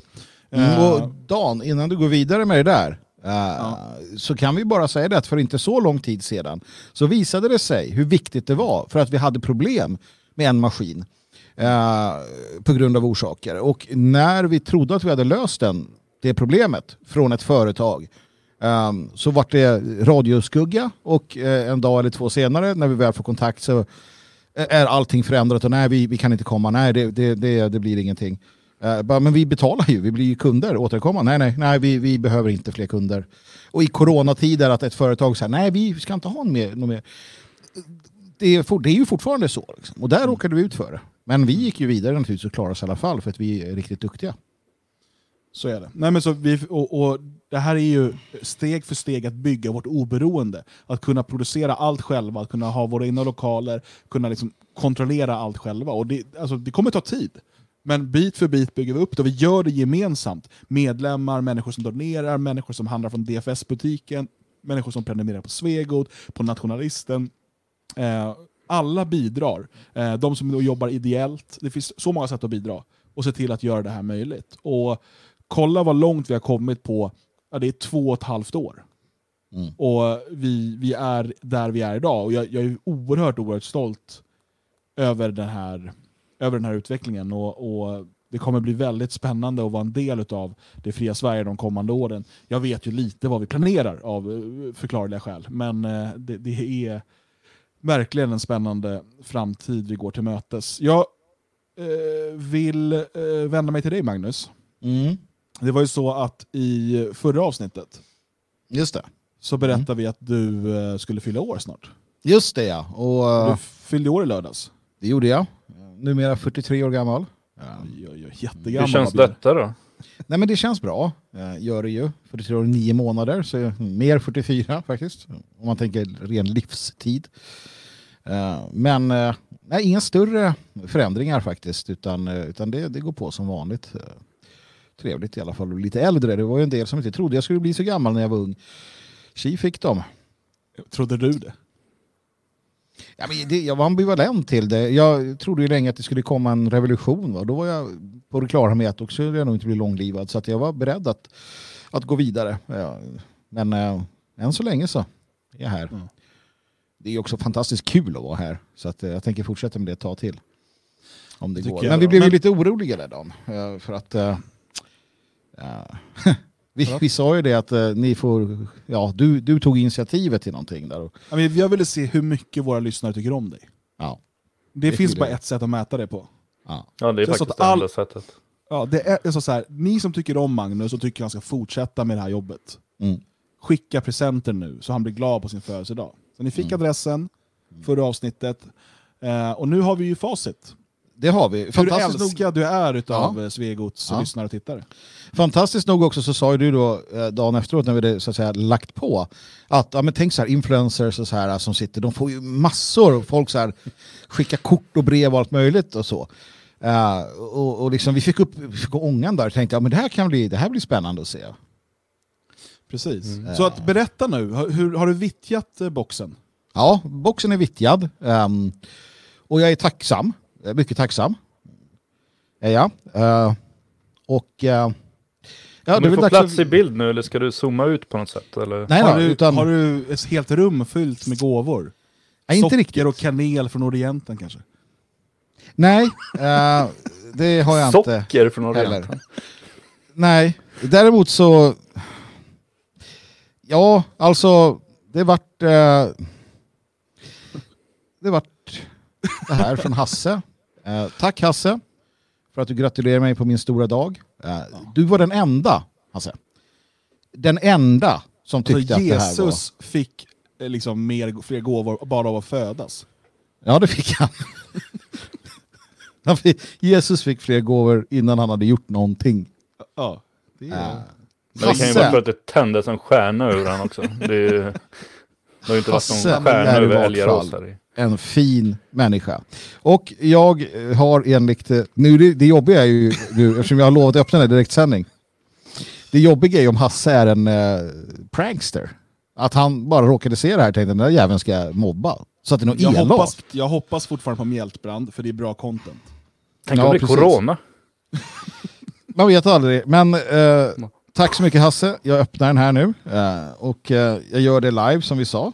Eh, Och ser här vad jag har fått för kul. Eh, och Man spännande. ser ju inte när du öppnar, du kan ju byta ut det. Du får hålla Jaha, upp det lite. ja, men jag kan inte hålla upp det för att det blir fel då. Jag håller upp Det så, så fort jag har öppnat det. Ni hör att jag öppnar det va? Ja, ja det, det hörs. Att du Fantastiskt. Här, här. Jag hade det på känn. Eh, Hasse vet vad jag vill ha. Hasse känner mig. Det är eh, papper. Det är tryckt. Det är eh, skyddat. Inslagspapper. Det är skyddat. Och det är, ja, det är ju fantastiskt, det är Hatets sånger utav Ah, Leon Larsson. Björn Björkqvist, berätta för oss. Vad är detta? Vem var Leon Larsson? Och vad är det jag har fått för någonting? Leon Larsson var en socialdemokratisk diktare och Mm. sångskrivare. Ehm, jag har inte, jag hoppas jag har rätt nu, så att jag inte slår in fel. Men jag tror att det var en av SSUs tidiga, alltså arga sångförfattare. Eh, rätta mig om jag har fel. Kan det vara typ Tidens förlag eller något som har gett ut den? Eh, det är faktiskt Frams förlag. Ja, Frams förlag, ja. Eh, han har också gett ut flera. Det här är alltså en diktsamling, Hatets sånger. Vi har också då utgiven av samma författare, Ur djupet, och En dåres visor. Ska ja de här är roliga, de, de här sångerna är jätteroliga. Alltså, de ska du sjunga in sen. Mm, mm, Det ingår i presenten. Eh, ska jag, jag fick lite trivia härifrån Wikipedia. Mm. Leon Larsson är alltså morfar till Herman Lindqvist. Nej men, Jaha. vad roligt. Visst inte. Kan vi få höra något nu då? Ja, jag ska öppna upp den Du behöver här. inte sjunga, så du får läsa, liksom recitera. Ja, För jag tror inte du kan, här. du Den kan är- inte noter va? Nej, jag kan inte nota, jag kan inte sjunga. Du kan hitta på egna, en egen melodi. Ta Blinka lilla stjärna. Den funkar till det mesta va? Vi ska Ja. se här. Uh, gud vad snällt. Det här var ju fan, vilken fantastisk present. Fan, jag vill Jag också fylla år. Sådana grejer. Man får en, en, en... Hur många lyssnare och läsare? Jag har hållit på med det här många år nu va? Och det var... Ja, jag tror att det här, sa. förra avsnittet har inte haft så mycket visningar på, det var väl eh, bara 1500 visningar på Youtube och, och typ 1500 på Facebook och typ 4000 nedladdningar på podden. Så att mellan 5 och 10 000 någonstans, men en person skickar 100% liksom. En person Men hur funkar skickar- det på Facebook? Sänder det hela eller bryts det? Den sänder hela, eller kanske inte vet jag inte. Min sång, den är en sång om nöd och oförrätter, om hårda gisselslag och seklers tyranni. I blod jag diktat den i smärtans långa nätter och sjunger den i sorg, i hat och raseri. Min sång är ingen sång om den som tåligt lider och ingen glädjesång och ingen älskogslåt. Nej, den förkunnar blott om storm och hårda tider, om kamp på ödslighet, om död på blodig stråt. Min sång skall tona vilt kring gatorna och torgen, så vilt som stormens tjut och åskans tunga dån. Det är en sång om kval, om smärtorna och sorgen, ett hämndens skriden är om nödens svultne son. Jag har ej rum för frid, för kärlek och försoning. En känsla har jag blott, ett djävulskt hat det är. Och i min egen själ har helvetet sin boning. Det är en avgrundseld som sargar och förtär. Fantastiskt! Oj, oj, oj, det här är ju jag, Leon Larsson, vilken man! Hasse, tack så hemskt mycket. Det här var länge sedan jag var så här glad. Eh, och den här gjorde mig själaglad. Jag, jag, har, jag, har inte ident, jag har sällan identifierat mig mer med en, en dikt än med hatets sång. Är underbart, underbart. Ja. Gud, tack! Tack Hasse. Ja. Vi ska ta en eh, liten eh, musikpaus och när vi är tillbaka ska vi prata alibi-nationalism och vi ska prata om det här med att sprida filmer på svenskar som förnedras och misshandlas. Är det en god idé eller inte? Så eh, vi är därmed strax tillbaka.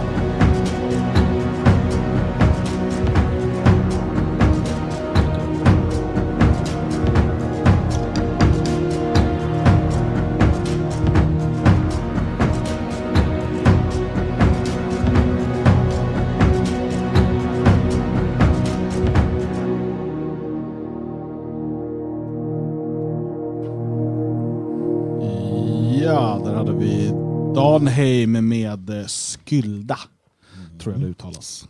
Eh, Det är rytmiskt. Eh, vi ska tala om alibi-nationalism. Och vad är det vi pratar om då? Det här har blivit ett, något av ett begrepp, men det kan vara väldigt internt, det begreppet. Så att jag ska försöka förklara vad det här handlar om. Det handlar om en allt mer tilltagande trend, skulle jag vilja säga. Eh, som vi har varit inne på tidigare i andra sammanhang. Eh, och Det är när man använder utlänningar för att företräda eh, svenskars sak, alltså svensk nationalism egentligen. Eh, och Det är inte liksom bara så att man säger att jo, men det är självklart att du som utlänning också kan tycka så här och du är välkommen, du är en, alltså, du är en bra person. Liksom. Eh, utan man aktivt lyfter fram de här människorna och en hel del tycker att det är bra. Fler sådana måste lyftas fram, för att då visar vi ju att vi inte är rasister. Alltså man blir ett alibi, ett, ett, ett rasist-alibi. för att visa, men kolla, eh, Hanif Bali tycker ju som jag, alltså kan, kan jag inte vara rasist. Eller någonting i den stilen. Vi har sett massor av de här, Hanif Bali, Tino Sanandaji och så vidare. Och det här blev ett aktuellt tema förra veckan. Eh, diskuterades eh, liksom internt i våra kretsar rätt mycket eh, på Twitter och liknande med anledning av eh, vad som verkar vara en ny programserie ifrån eh, Exakt 24. Eh, de har en, en talkshow med en eh, Bianca Muratagic eh, som jag tror har albanskt ursprung, jag är inte riktigt säker. Bosnien kanske. Eh, och eh, Hon har då en, en talkshow eh, och där ska hon ha någon typ av programserie som heter De politiskt inkorrekta invandrarna och hon börjar med någon Petrit Lafti- Latifi.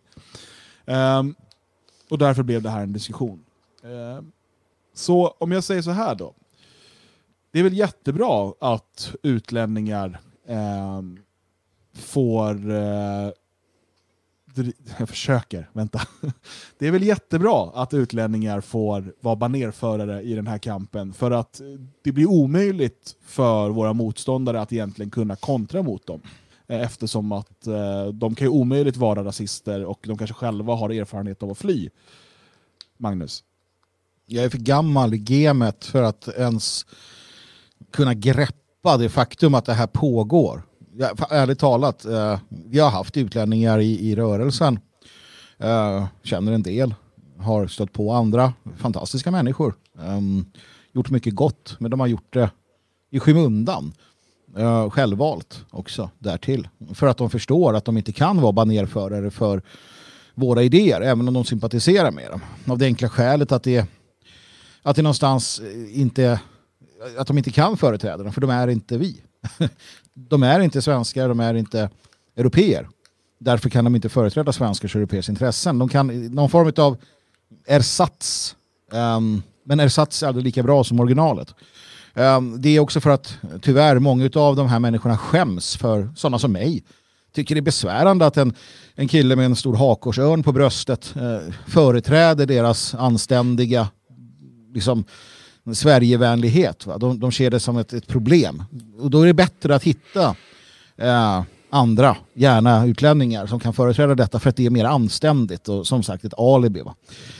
Eh, och de får väl göra det. Eh, jag kan inte göra någonting åt det. För 20-25 år sedan så hade det inte varit möjligt för då hade rörelsen kunnat göra någonting åt det. Kanske. Jag vet inte ens om det hade varit eh, vettigt. Men Eh, jag kommer inte göra det. Jag förstår det inte. Jag ser det som, ett, jag ser det som ett, ett, ett, eh, en kapitulering och en anpassning till en ny tid. Eh, man, man, man kapitulerar och anpassar sig till det mångkulturella Sverige. Ehm, och man gör det för att också naturligtvis få, få fler personer som kan hjälpa till med prenumerationer och liknande.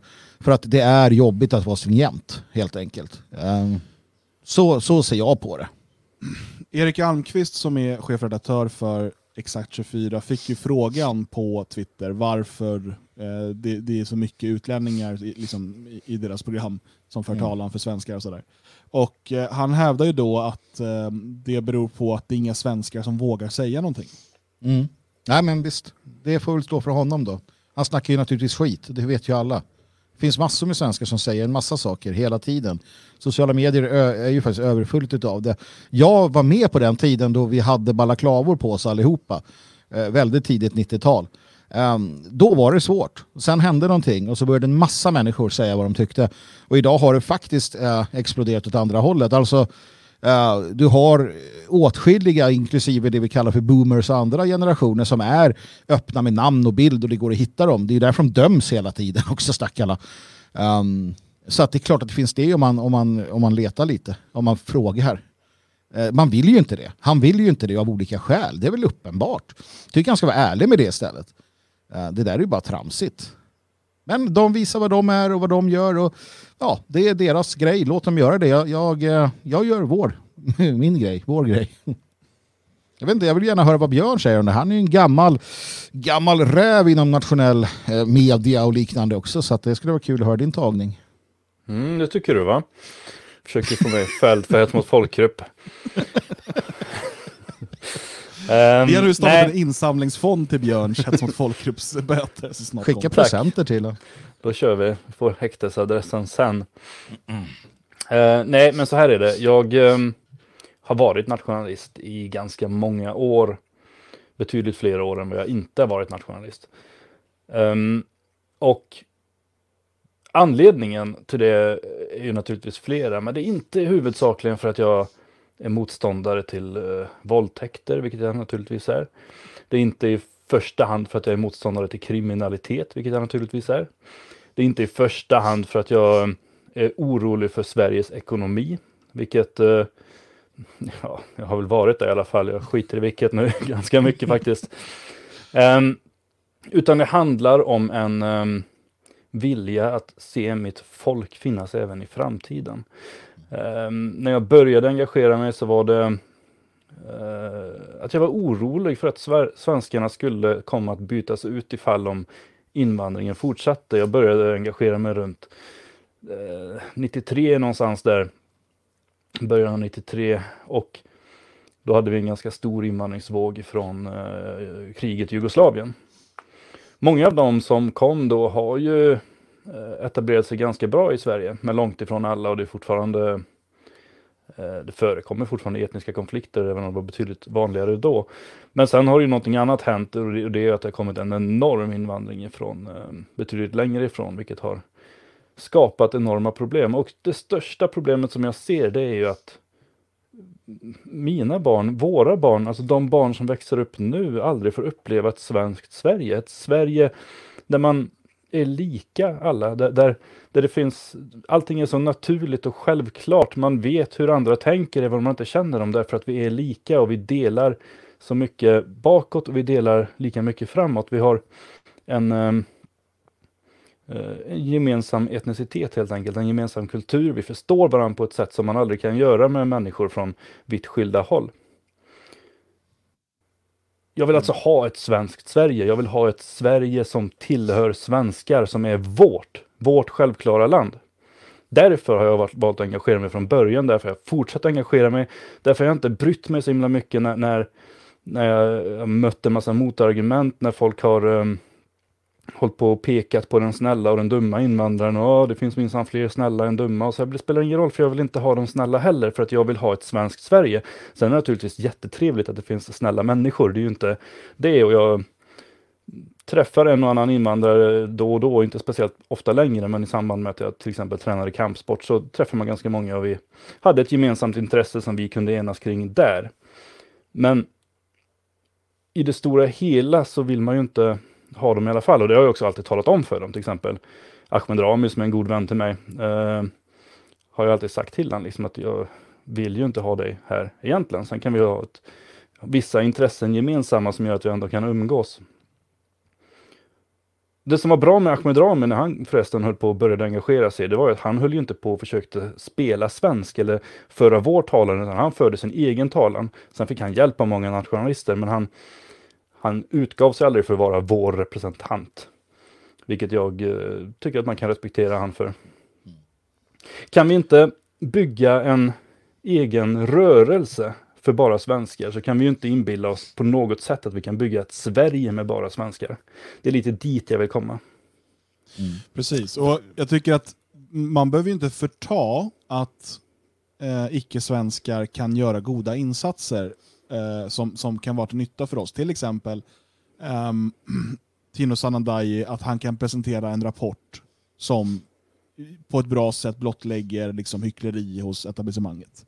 Mm. Eh, och att man liksom talar om den. och så här. Men, men det tycker jag är en helt annan sak än att på något sätt göra de här till företrädare för vår sak. Nu har Sanandaji aldrig, liksom, han har aldrig påstått sig vara någon företrädare för någon nationalism, någon svensk nationalism eller så. Men det är många, skulle jag vilja säga, liksom i i rörelsen i dess breda bemärkelse, Sverigevänliga rörelsen och så vidare, eh, som gärna liksom lyfter fram de här människorna som vore de företrädare för vår sak.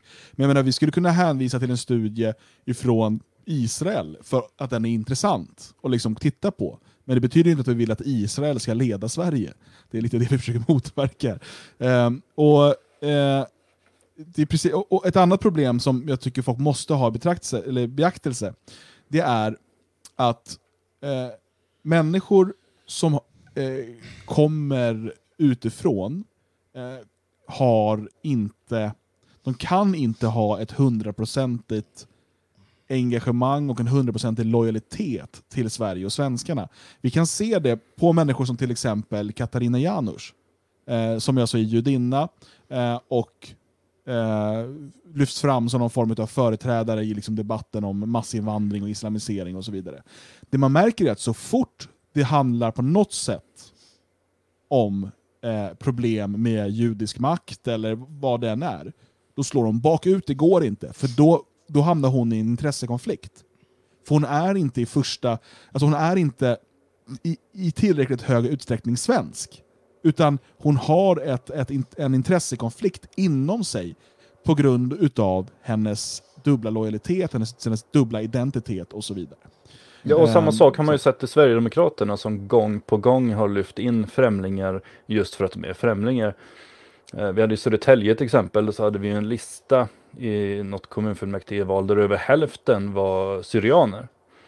Och det lyfte man fram som någonting väldigt positivt. Och snart hade ju i princip alla hoppat av och beskyllde Sverigedemokraterna för eh, rasism för att de inte fick igenom sina alltså etniska intressen på det sätt de hade önskat sig när de gick in i partiet. Eh, och det är ganska vanligt att just eh, de här whoops, för, företrädarna eh, Eh, beskyller Sverigedemokraterna sen för rasism. Och det är väl eh, ett, just för att de, vissa Sverigedemokrater vill lyfta det svenska. Och det passar inte i, i det de vill skapa, utan de går ju med av andra skäl. De går med för att de är emot islam till exempel, eller de går med för att ehm, de vill känna sig själva som svenskar. Och sen när de inte upplevs som det av andra så, så då blir de, slår bakut och blir motståndare istället. För det finns i princip alltid andra anledningar än just värnandet om det svenska folket bakom det här engagemanget. Oavsett vilka det är. Sen finns det några undantag, jag känner några stycken som är genuint eh, står på det svenska folkets sida och verkligen har bevisat det på många sätt. Och all tack till dem, men de kan ju aldrig bli företrädare. Jag tror Nej, och jag vet att de exempel jag känner till som är sådana, de vet ju det själva också och väljer aktivt att hålla sig i, i bakgrunden. Men vi har ju diskussionen pågår ju på chatten här, säger jag. Det kan vara värt att titta vad man säger då. Vi har ju lite olika representanter för sidorna. Eh, Katarina Janouch med fler invandrare är viktiga för kampen för ett bättre Sverige. För mig är ju det bara så här, va? Alltså när blev utlänningar, liberala judinnor, eh, liksom, när blev sexologer för den delen, när, när blev de viktiga? Liksom? Alltså, och, och det kanske är så då. För läser man vidare så står det att de bland annat då, svenskvänliga invandrare uttrycker sig tydligare och vassare. Ja, men då kanske det, är, det har kanske gått så illa. Svensken är så retarderad. Svenska nationalister är så liksom, obildade. Vi kan inte ha en egen nationalekonom. Ekonom. Vi måste ha Tino Sanandaji. Det, det, det, ingen svensk skulle göra det. Vi har ja, Skocko, vi låtsas att han är svensk. Då. Han är ju svensk i allt väsentligt. Men han är ju vänster. Det kanske är så. De kanske har rätt. Men, men där betyder det också, som Palme sa, att varje folks befrielse måste vara dess egen. Då får vi ju inse att den nya adeln Det är utlänningar som har kommit till Sverige och blivit utbildade. De får leda svensken till eh, överlevnad. Så får svenskarna fortsätta vara efterblivna och göra det vi gör bäst medan den nya adeln i form av lite svenskvänliga invandrare sköter allting. För Ja, vi kan han- ju inte det här själva. Vi klarar ju inte av det. Sen Eh, och det det kanske är så. Jag tycker det är jättebra att, att många av de här uttrycker Eh, kritik mot, mot rådande invandringspolitik och rådande mångkultur. Oavsett om det är Janush eller eh, ja, det finns ju diverse araber och iranier och alla möjliga. Det är väl jättebra att de gör det. Men de bör ju göra det på sin kant. De bör ju vara en del av Moderaterna. De bör vara en del av det etablissemang som har välkomnat dem från början. För att de kan inte vara våran kamp. Eh, de, de, de har inte samma mål heller. De vill inte skapa ett etniskt svenskt Sverige utan de vill skapa ändå en, en minimumkultur där, där, där, eh, alltså en form av kulturnationalism, vilket är helt väsensskilt från det jag vill ha, för jag tror inte på det, det kan aldrig bli. Men däremot så kan de väcka en och annan, kan de få en mångkultursivrande moderat till att bli en invandringsmotståndare-moderat så är det ju jättebra. Det är ett steg i rätt riktning. Men det får inte stanna där och de får inte fronta oss. De får fronta sig själva och det gör de jättebra ändå. Vi ska ju inte lyfta fram dem. Vi ska inte göra dem till våra idoler. Utan de kan vara vägledare åt, åt svenskar som är så pass sinnesslöa så de inte klarar av att tänka själva utan måste ha en invandrare som talar om för dem vad som är rätt. Men vi vet ju redan vad som är rätt. Svenska nationalister vet vad som är rätt. Vi behöver ju inte lyssna i första hand på främlingar som talar om det för oss och då behöver vi inte lyfta fram dem heller. Vi har ju massor av bra representanter eh, och även inom den mera kulturnationalistiska sfären så finns det ju jätteduktiga svenskar också som för fram vår sak. Jag lyssnar ju mycket hellre på dem. Mm. Sen kan jag ju dela en eh, artikel av uh, Sanne Dai, jag kan aldrig säga hans namn, eh, om, om den är bra, om han kommer fram till bra slutsatser. Men, men det gör jag ju för att då är han en duktig akademiker som säger någonting, inte för att han är på min sida. Precis. Eh, och det är, för man måste också fråga så här, vad är en rörelse? Det ligger ju lite i, i begreppet, att det är, det är att man vill någonstans. Man vill röra sig mot någonting gemensamt. Och då måste man fråga sig, vad är vår rörelse och vad vill den någonstans? Och frågar man sig då, vill Hanif Bali, vill Katarina Janouch, vill Tino Sanandaji dit vår rörelse vill? Ingenting tyder på det. Alltså, tar vi då Janouch som får bli någon typ av figur här, så är hon i, i liksom all väsentlighet eh, liberal och hon är emot eh, muslimer och islamiseringen av Sverige för att det hotar hennes liberala drömsamhälle. Eh, det är bara att titta på hennes fuck off-patrullen, eh, liksom där, där det yttersta liksom, friheten det är att hålla på att lägga upp pin-up-bilder på sig själv och, och skriva om hur mycket liksom, att, man ska, att män bör prova att stoppa liksom, penisattrapper i rumpan och så här. Det är det hon slåss för att kunna fortsätta göra. Det har väldigt lite, hopp- förhoppningsvis, med vår rörelse att göra.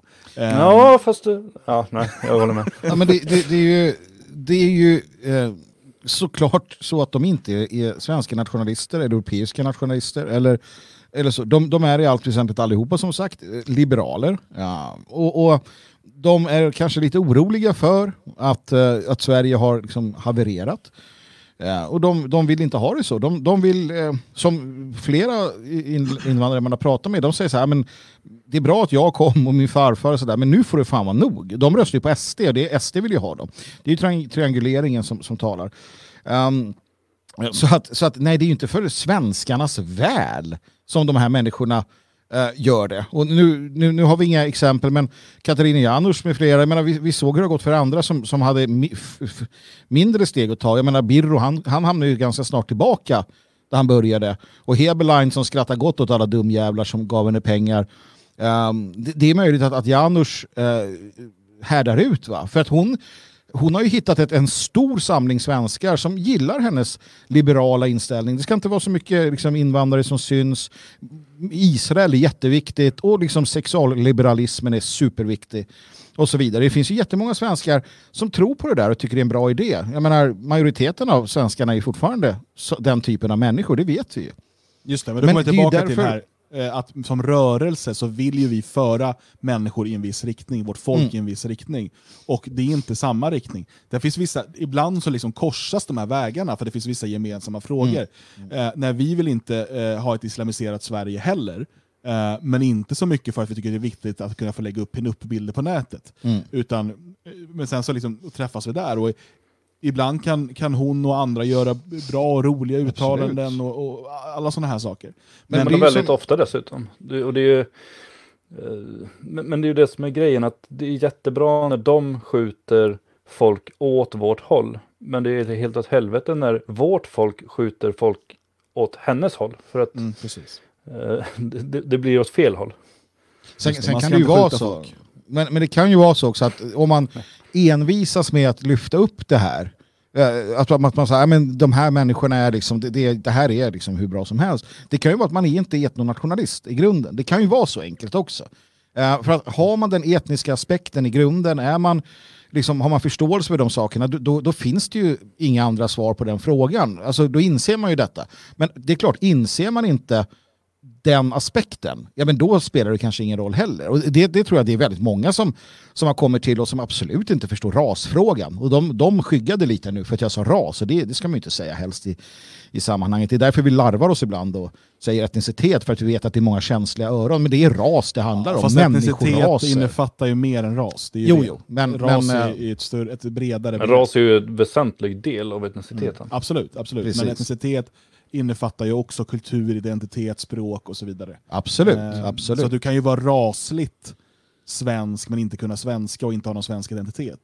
Mm. Mm. Alltså du, du föds av två svenska föräldrar i Jordanien och så dör de problemet och så blir ju- lär du dig arabiska. Och, alltså, Jo, men problemet blir att min son ska växa upp med att se allt fler icke-svenskar representera svensk nationalism i våra eh, våra kanaler. De ska slå Ja. på den tv-kanalen eller den nyhetssidan och där är det någon arab som pratar om svensk nationalism och så. Det tycker man är bra för att det är bra att det är liksom invandrare som pratar om svenskhet för att då kommer mer svenskar bli någonting. Och min son, han ska se det i skolan, han, han, ska, se- han ska se det överallt. Och, och det ska vi applådera och tycka det är bra. Ju fler invandrare som visar sig, vi kan ha liksom kolsvarta människor som sitter i, på nästa gång då exakt 24, vi tar någon kolsvart som också, men jag representerar svensk nationalism och sådär. Och, och så. Eller på Nyheter Idag eller vad du vill. Jag menar, det var ju därför jag, jag sa till när vi hade Jean Frick för många år sedan i motgift, jag sa att du, du tillhör inte rörelsen, du är inte en del av, du är alternativmedia, ja, men du är en klickhora, du har dina, din agenda, du är inte en del av oss. Och, och bjuder man in och, och fördärvar på det här sättet som jag ser det, då är man inte en del av oss. Jag vill att det ska finnas en, en, en media som är svensk. Jag vill att det ska finnas kulturuttryck som säger varför ska inte, vad heter den då? Kulturpodden, eller kultur, eh, vad heter han? Uh, jag menar, ta in, ta in, då kan vi ta in svarta och, och sådär som dansar folkmusiksgrejer också här då. För det var de som kunde det och ja, men det är fler som tittar på det. De är duktiga och skickliga. Argumentet kan man ju dra hur långt som helst. Visst, om en, om det är en eller två som gör det, men när det ska bli en serie som i Exakt 24, eller vi ska börja ha det. Jag menar, för, för ser ni inte själva vartåt det bär hän, då blir det mer och mer som SVT. De har också under 20 års tid, en där, en här. Nu är vi vana vid att de bryter när de står här. Och det kommer bli samma sak här för att vi får mer och mer massinvandring och vi blir mer och mer accepterade gentemot det. Och det här är en del av det, men det ser man inte. Det är för mig helt vansinnigt. Jag minns ett tal från en nationalistisk företrädare 2003, tror jag det var, eh, i eh, Alvik, i Folkets hus. Där har man haft några möten. Eh, som, och han, han, han sa där, och det var ganska intressant, för att jag har tänkt på det många gånger här de senaste dagarna här diskussionen. För han sa då att, eh, att nu går det inte att slå på tvn utan att det är en eh, mörkhyad, fast han sa ett annat ord som jag är osäker nu på om det är olagligt. Och sådär. Ja, svart. inte vara det, men, svart, ja precis. Eh, och eh, han drog en harang om det här och liksom hur hans barn, så fort de såg på tv så syns det där. Och han sa det, till slut kommer de inte veta vad en svensk är och till slut kommer de väl ha en sån här person som företrädare för, sven för svenskarna. Det här är 17 år sedan. Nu sitter liksom den, eh, delar av den nationella oppositionen Svarta kanske inte riktigt, det är inte riktigt där än, men eh, det är inte långt därifrån. Eh, så att han hade, han hade rätt i den här eh, ja, i den spådomen. Men, men då Vem får man ju det? bara se det. Vem var det? Jag vill inte prata om honom mer. Vi kan ta det efter sändning. Okej. Eh, vi, eh, han har gjort andra saker som jag, nej, men han har gjort andra saker som jag inte vill eh, förknippa det där eh, med. Magnus Uggla. Nej, det kan det inte ha varit. Nej, jag kan inte säga det i sändning. Nej. Men gå vidare då, det är ju du som gör en grej av det här. Eh, men, ehm, nej, men då får man ju se återigen, vad är en rörelse, Va- vart vill vi? Och de som vill någonting annat, de är inte en del av, den, av samma rörelse då, uppenbarligen. De är ju någonting annat, precis som du är inne på Magnus. Det är liksom, och det är så man måste bara konstatera det. det, det är, jag vill arbeta för en svensk gemenskap eh, grundad i etnicitet, och jag ras är en del av etniciteten. Eh, och den gemenskapen. Och det kommer, liksom hur liksom, samhället än utvecklas så kommer det finnas människor i Sverige, också liksom, där vi lever och verkar, som inte är svenskar, som är bra människor och som vi kan acceptera på olika sätt. Men de kan aldrig bli våra företrädare. Nej, men det är det här, Det är det som är grundläggande. det är det här man måste förstå också. Ni, ni tittar på Kväll med Svegot. Här säger vi en massa obehagliga saker där vi tar ställning för den här typen utav, eh, utav saker. Av den enkla anledningen att vi har rätt. För att om vi inte gör det så bara fortsätter det. Liberalisering och vad ni vill, det, det fortsätter i all evinnerlighet. Därför måste man någonstans stämma i bäcken. Betyder det att exakt 24 eh, är det värsta som har hänt sedan skivat bröd? Naturligtvis inte. Betyder det att jag, att jag tycker att man ska, ser man den där, vem var det, Väst, Westling? Nej, var det någon annan där? Vad hette han? Som hade skrivit det här att inga svenskar har något att säga, bla bla bla. Almqvist. Almqvist, det tycker jag att man så här, ser man Almqvist som man kastar tomater på, nej varför skulle man göra det? Då är man ju lite dum i huvudet ärligt talat. Men kan man säga här att han har fel? Ja, de kommer fortsätta med sitt. Ja, och då, ni som tycker det är bra, ni kan ju vara nöjda med att ni kommer fortsätta. Men vi kommer fortsätta stämma i bäcken och säga att nej. Och vi kommer inte göra som dem. Det betyder att vi kommer fortsätta ha den här... Uh, jag menar, någonstans, det var som uh, Per Öberg en gång sa, uh, när vi tillhörde samma organisation. Han sa, men då kan vi lika gärna gå i Gay Pride-tåget då. För det är massor med människor som tycker om det där. Och applåderar. Det är hundratusentals. Låt oss bli bögar allihopa. Då kan vi gå där, så kommer 200 000, Vänta en miljon du, människor. påst- påstår du nu att Per Öberg sagt låt oss bli bögar allihopa? Ja, Är detta, står det för detta? ja, men självklart i det sammanhanget, eller hur? Nej, jag tänker inte på sammanhanget nu. Utan, Nej, och, och, helt och det var ju liksom i den här typen av liberaliseringstankar så är det ju sant. Om vi bara öppnar upp för bögeriet så kommer vi ha ännu fler personer som kommer gilla oss. Det har ju Janusz och de har gjort. Eh, titta i Iran, man kastar folk, man kastar homosexuella från det gör inte vi i Sverige. Äh, men då fick vi lite bögar på vår sida. Ja, men vad ska vi öppna upp för mer? Jo, men som sagt, låt oss omfamna den, den rosa svastikan i sådana fall. Så kan vi gå på gay pride och alla älskar oss. Hur långt ska vi gå? Hur mycket ska vi acceptera? Nu kanske folk så här, ja men så där kan du inte säga. Det här är ju att dra det för långt. Ja, jag drar det ganska långt. Men eh, Exakt 24 får göra som de vill.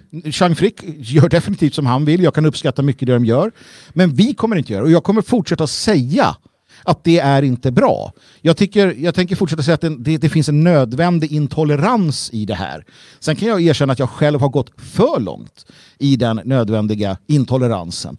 Men eh, lösningen är inte liksom att bara eh, lägga, lägga upp sig heller. Utan någon jävla, någon jävla ordning får det ju vara i detta. Jag tror ju Mm. någonstans att vi bara skulle få fler motståndare om vi började gå med rosa hakkors i Pride-tåget. Jo, jo, visst, men Jag tror ni inte måste vi hade ju, ökat... eh, ni, ni måste ju förstå vad jag säger. Annars kan vi bara sluta på en gång, för ni verkar inte förstå vad jag säger. men Jag tror okej, också att vi skulle få det. Men i alla när, fall. när, när vi då nämner ras, när vi pratar om etnicitet, det kan vara ganska viktigt, för det, jag ser att det diskuteras i chatten lite grann här, det här med, ja men vadå, om en norrman bor i Sverige, ska inte han liksom, eh, och sådär, eh, få hjälpa till eller så här, och synas. Eh, och jag tror vi har pratat om det här många gånger, men det är ju självklart så att människor som är utav nordiskt, germanskt och i förlängningen de flesta utav europeiskt ursprung som, som lever i Sverige och kanske får barn i Sverige och de anammar en svensk identitet, de blir ju en del av den svenska folkgemenskapen. Det är ju här liksom frågan om ras blir avgörande. Men eh, det, det är ju för det första någonting som är svårt som första generationens invandrare, speciellt om du inte är från Skandinavien. Eh, däremot för, för barn som föds här utav till exempel holländare eh, så eh, anammar man ganska snabbt den svenska identiteten och kan bli en del utav Men den svenska folkgemenskapen. sitter vi här tio år senare och pratar men det- om att det är ju samma jag, sak jag, men jag är halvtysk och jag är halvfinsk, Eh, får jag vara med? Alltså, jag, Nej. jag, jag, nej, snart så kommer jag så, nej det får du inte, vet du vad? Hem till Tyskland med din jävel, du och somalier och, och araber, det är samma skit vet du, det, det är det vi svenska nationalister tycker. Jag orkar inte ens med det. Sen, Sluta! Alltså, du som frågar det eller tänker så, du kanske inte ska ha med oss att göra av helt andra skäl. Men jag tror att... eh, Ja, men det, du, man, nej, nej, jo, sluta Magnus, snäll du, nu. du sa ju nu, men nu jag drar saker till sin spets, så kanske också lyssnarna gör det. För att se, ja, okej, men vad, då drar man det till sin spets åt andra hållet då. Ja, men då Hur får de många starta ett program och göra man- det. Hur många generationer måste man nu kunna släktforska tillbaka till Sverige du, för att vara svensk? Det, det där fastslogs i Nürnberg. 1930. Det, det här är varför du inte tar medieintervjuer. Ja, men, och det där, men det där är också... Det, det, det är sorgligt att, att, att, of, att okunskapen ändå är så pass stor, att, att de där frågorna på riktigt ställs. Um, för att det, där känner man, för, och de gör det och jag får dem personligen riktade till mig. Bara, men jag, man kan få på mail eller annat, så här, men jag är, jag är liksom halvfinne, det är faktiskt ganska vanligt. Får jag vara med? Och jag, jag känner där att gud vilket misslyckande. Du var inne på det här tidigare med den mördade pojken Dan. Vilket misslyckande man känner att det är för en själv. Vi, vi höll på för 20 år sedan och försökte förhindra att det skulle hända igen. Det händer i alla fall. Och jag känner också att vilket misslyckande det är för oss någonstans att, att, vi inte har, att man inte når ut bättre. Att vi inte har folkbildat bättre. Att, att, att systemet, hur sjukt och korrupt det är, hur vansinnigt dålig skolan är. När liksom den identifikations... Att, att den, inte ens det, förstår man. Men som du sa, svenska barn växer ju upp till att inte förstå vad en svensk är. Och att en svensk kan vara vad som helst. Och, och här ser vi ju problemet. Någonstans måste ju någon vara tydlig och säga att nej, det här är för svenskar och du som inte är svensk kan inte vara en företrädare för oss. Du kan inte, du kan inte usurpera den rollen, utan, utan eh, gör ditt du och, och det är bra. Eh, men det här är, vår befrielse är vår egen. Ja, Tänker nej, men eh, eh, visst är det så. Svenskar är vita, kan vi konstatera det? Ja, jag håller med om det. Ja. Och landet är vårt. Björn ser lite protesterande ut där nere. Ja. Nu, nu, och då börjar det där, det, det är det allra sämsta argumentet. Vad menar du med vit? Vad, är, är de inte lite mer skära? Har ni läst Hatets sånger? Jag har gjort det. En fantastiskt bra första sång där. Jag har ej rum för frid, för kärlek och försoning. Jag är, där är jag. Jag har inte rum för det. Vi ska egentligen prata om det här med folk som sprider filmer på eh, svenskar som förnedras av utlänningar. Men Spara det va? vi sparar det för att eh, vi kan inte sända längre än till 10 idag då eh, vi ska iväg på hemligt uppdrag några av oss. Kan vi göra något kul istället? Ja, du kan få läsa en dikt till. En sång. Det här var ju helt fel läsa ur nu. Jag tycker vi ska ha lite försoning. Jag, jag hade, här står att man inte har plats för det, men jag vill, jag vill försonas lite med Westling. Det var inte han igen, utan det var den där andra. Vi måste försonas. I träldom. Eh, får bara säga, eh, vi har fått en, en lyssnarfråga här från Angling till Björn. ja, vi kör kan, lite frågor. kan kurder vara svenskar? Nej. nej, bara nej. Fortsätt ställa frågor till klockan, till klockan 10 svarar vi på frågor. Ehm, så Ja, men det är ju bra, det har jag sett massa sådana här livesändningar. Typ halva programmet handlar ju om att prata med de som skriver. Och det verkar ju vara populärt. Vill vi State of mörda? mind fråga här då. Min Ja. far har bruna ögon, vill ni mörda honom? Eh, låt Det mig beror ju tänka. på vem han är. Ja, alltså, ja, vi behöver mer info. ja precis. Det räcker generellt inte. sett så är vi emot mord, men vi är för död. Eh, alltså att döda kan man göra, men mörda ska man inte göra. Det är förbjudet enligt Bibeln också. Men jag skulle säga nej på frågan, rent generellt. Okej, På den här frågan då, till Björn tror jag den här är. Får man äta pizza? Ja, det får man. Om man har bakat den själv. Just det. Eller om man är hungrig. Grugg Grugg undrar, kan kurder vara turkar? Absolut. De- De är turkar. Eller om man eh, säger så är alla turkar kurder. Eh, fråga till Söderman, vilken bibelöversättning ska man läsa? Alla. Ha, du ska minst ha 20-25 olika versioner och så får du jämföra de viktiga verserna. Eh, utländska, alltså du ska ha några, det finns ett fåtal svenska, de ska du ha, du ska ha ett, fåtal, ett, ett gäng engelska och sen några eh, med original, eh, hebreiska och eh, latin. Nej, grekiska, ursäkta mig. Du kan också ha den på koine-grekiska, eller på skitsamma. Okej, nästa fråga. fall, Många. Eh, har Björn något emot kurder?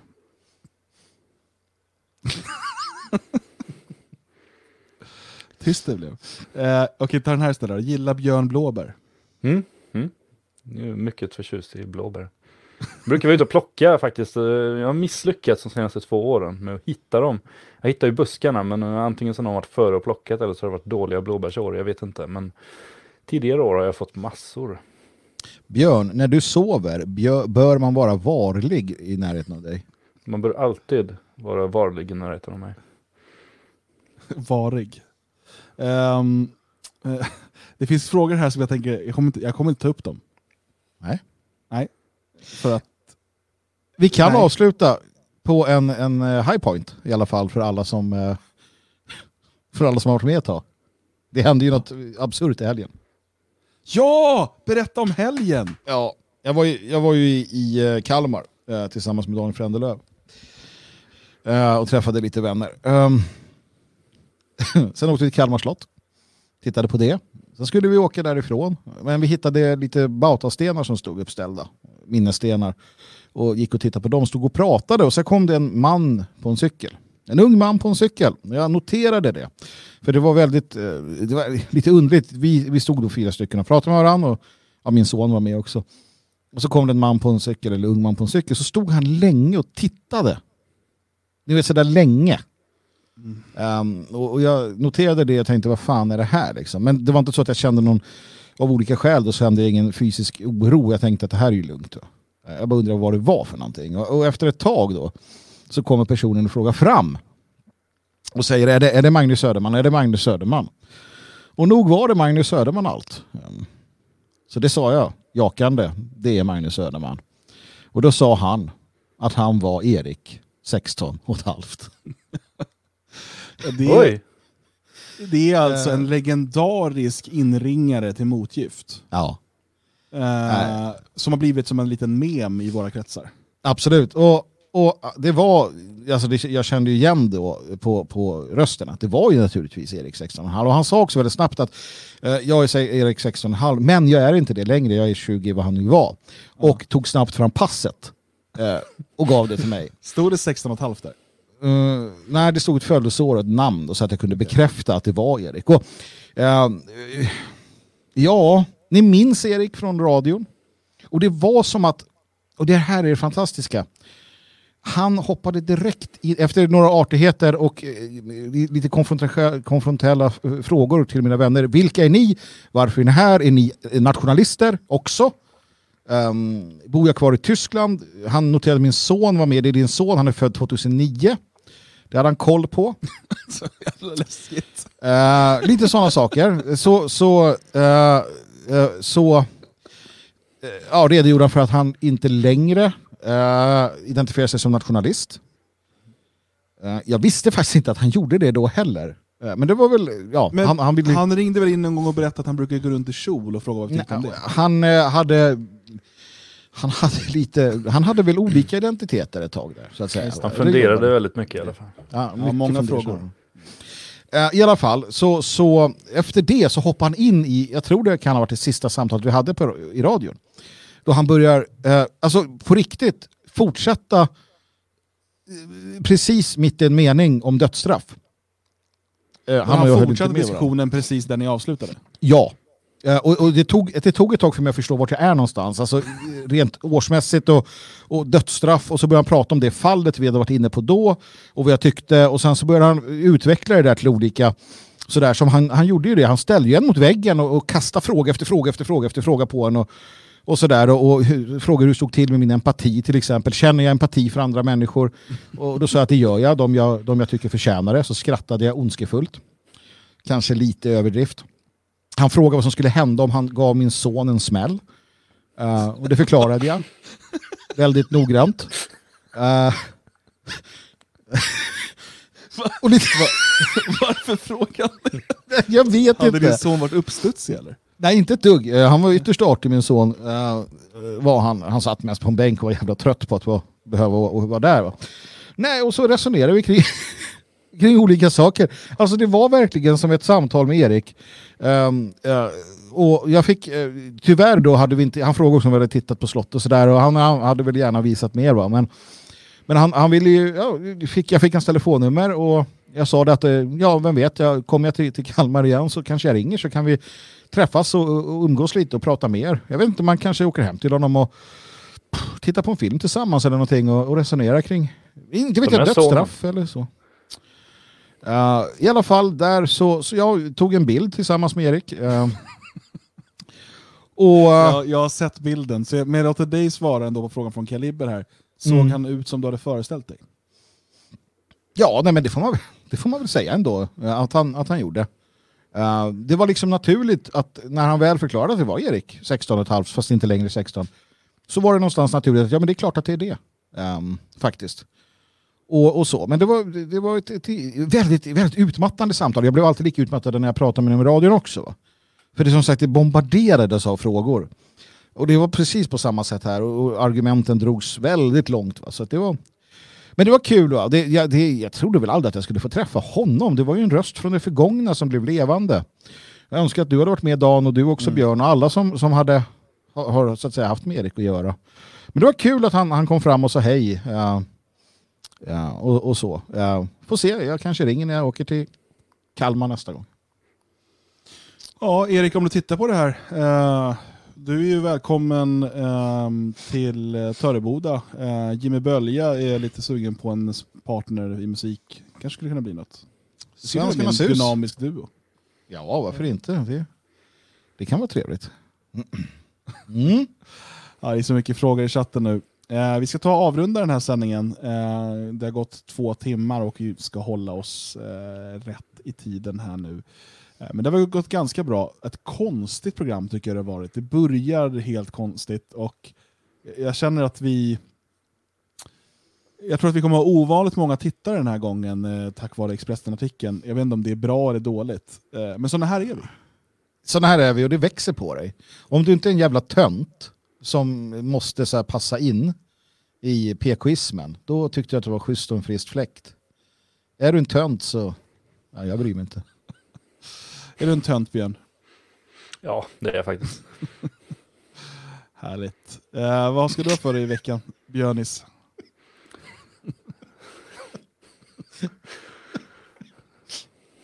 Va? Va? Han bara stänger av. Tänk inte.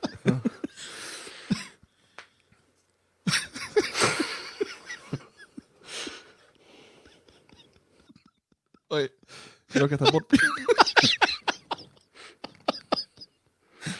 Ska vi lägga på? Hej. Drog Dan eller? Är det bara du och jag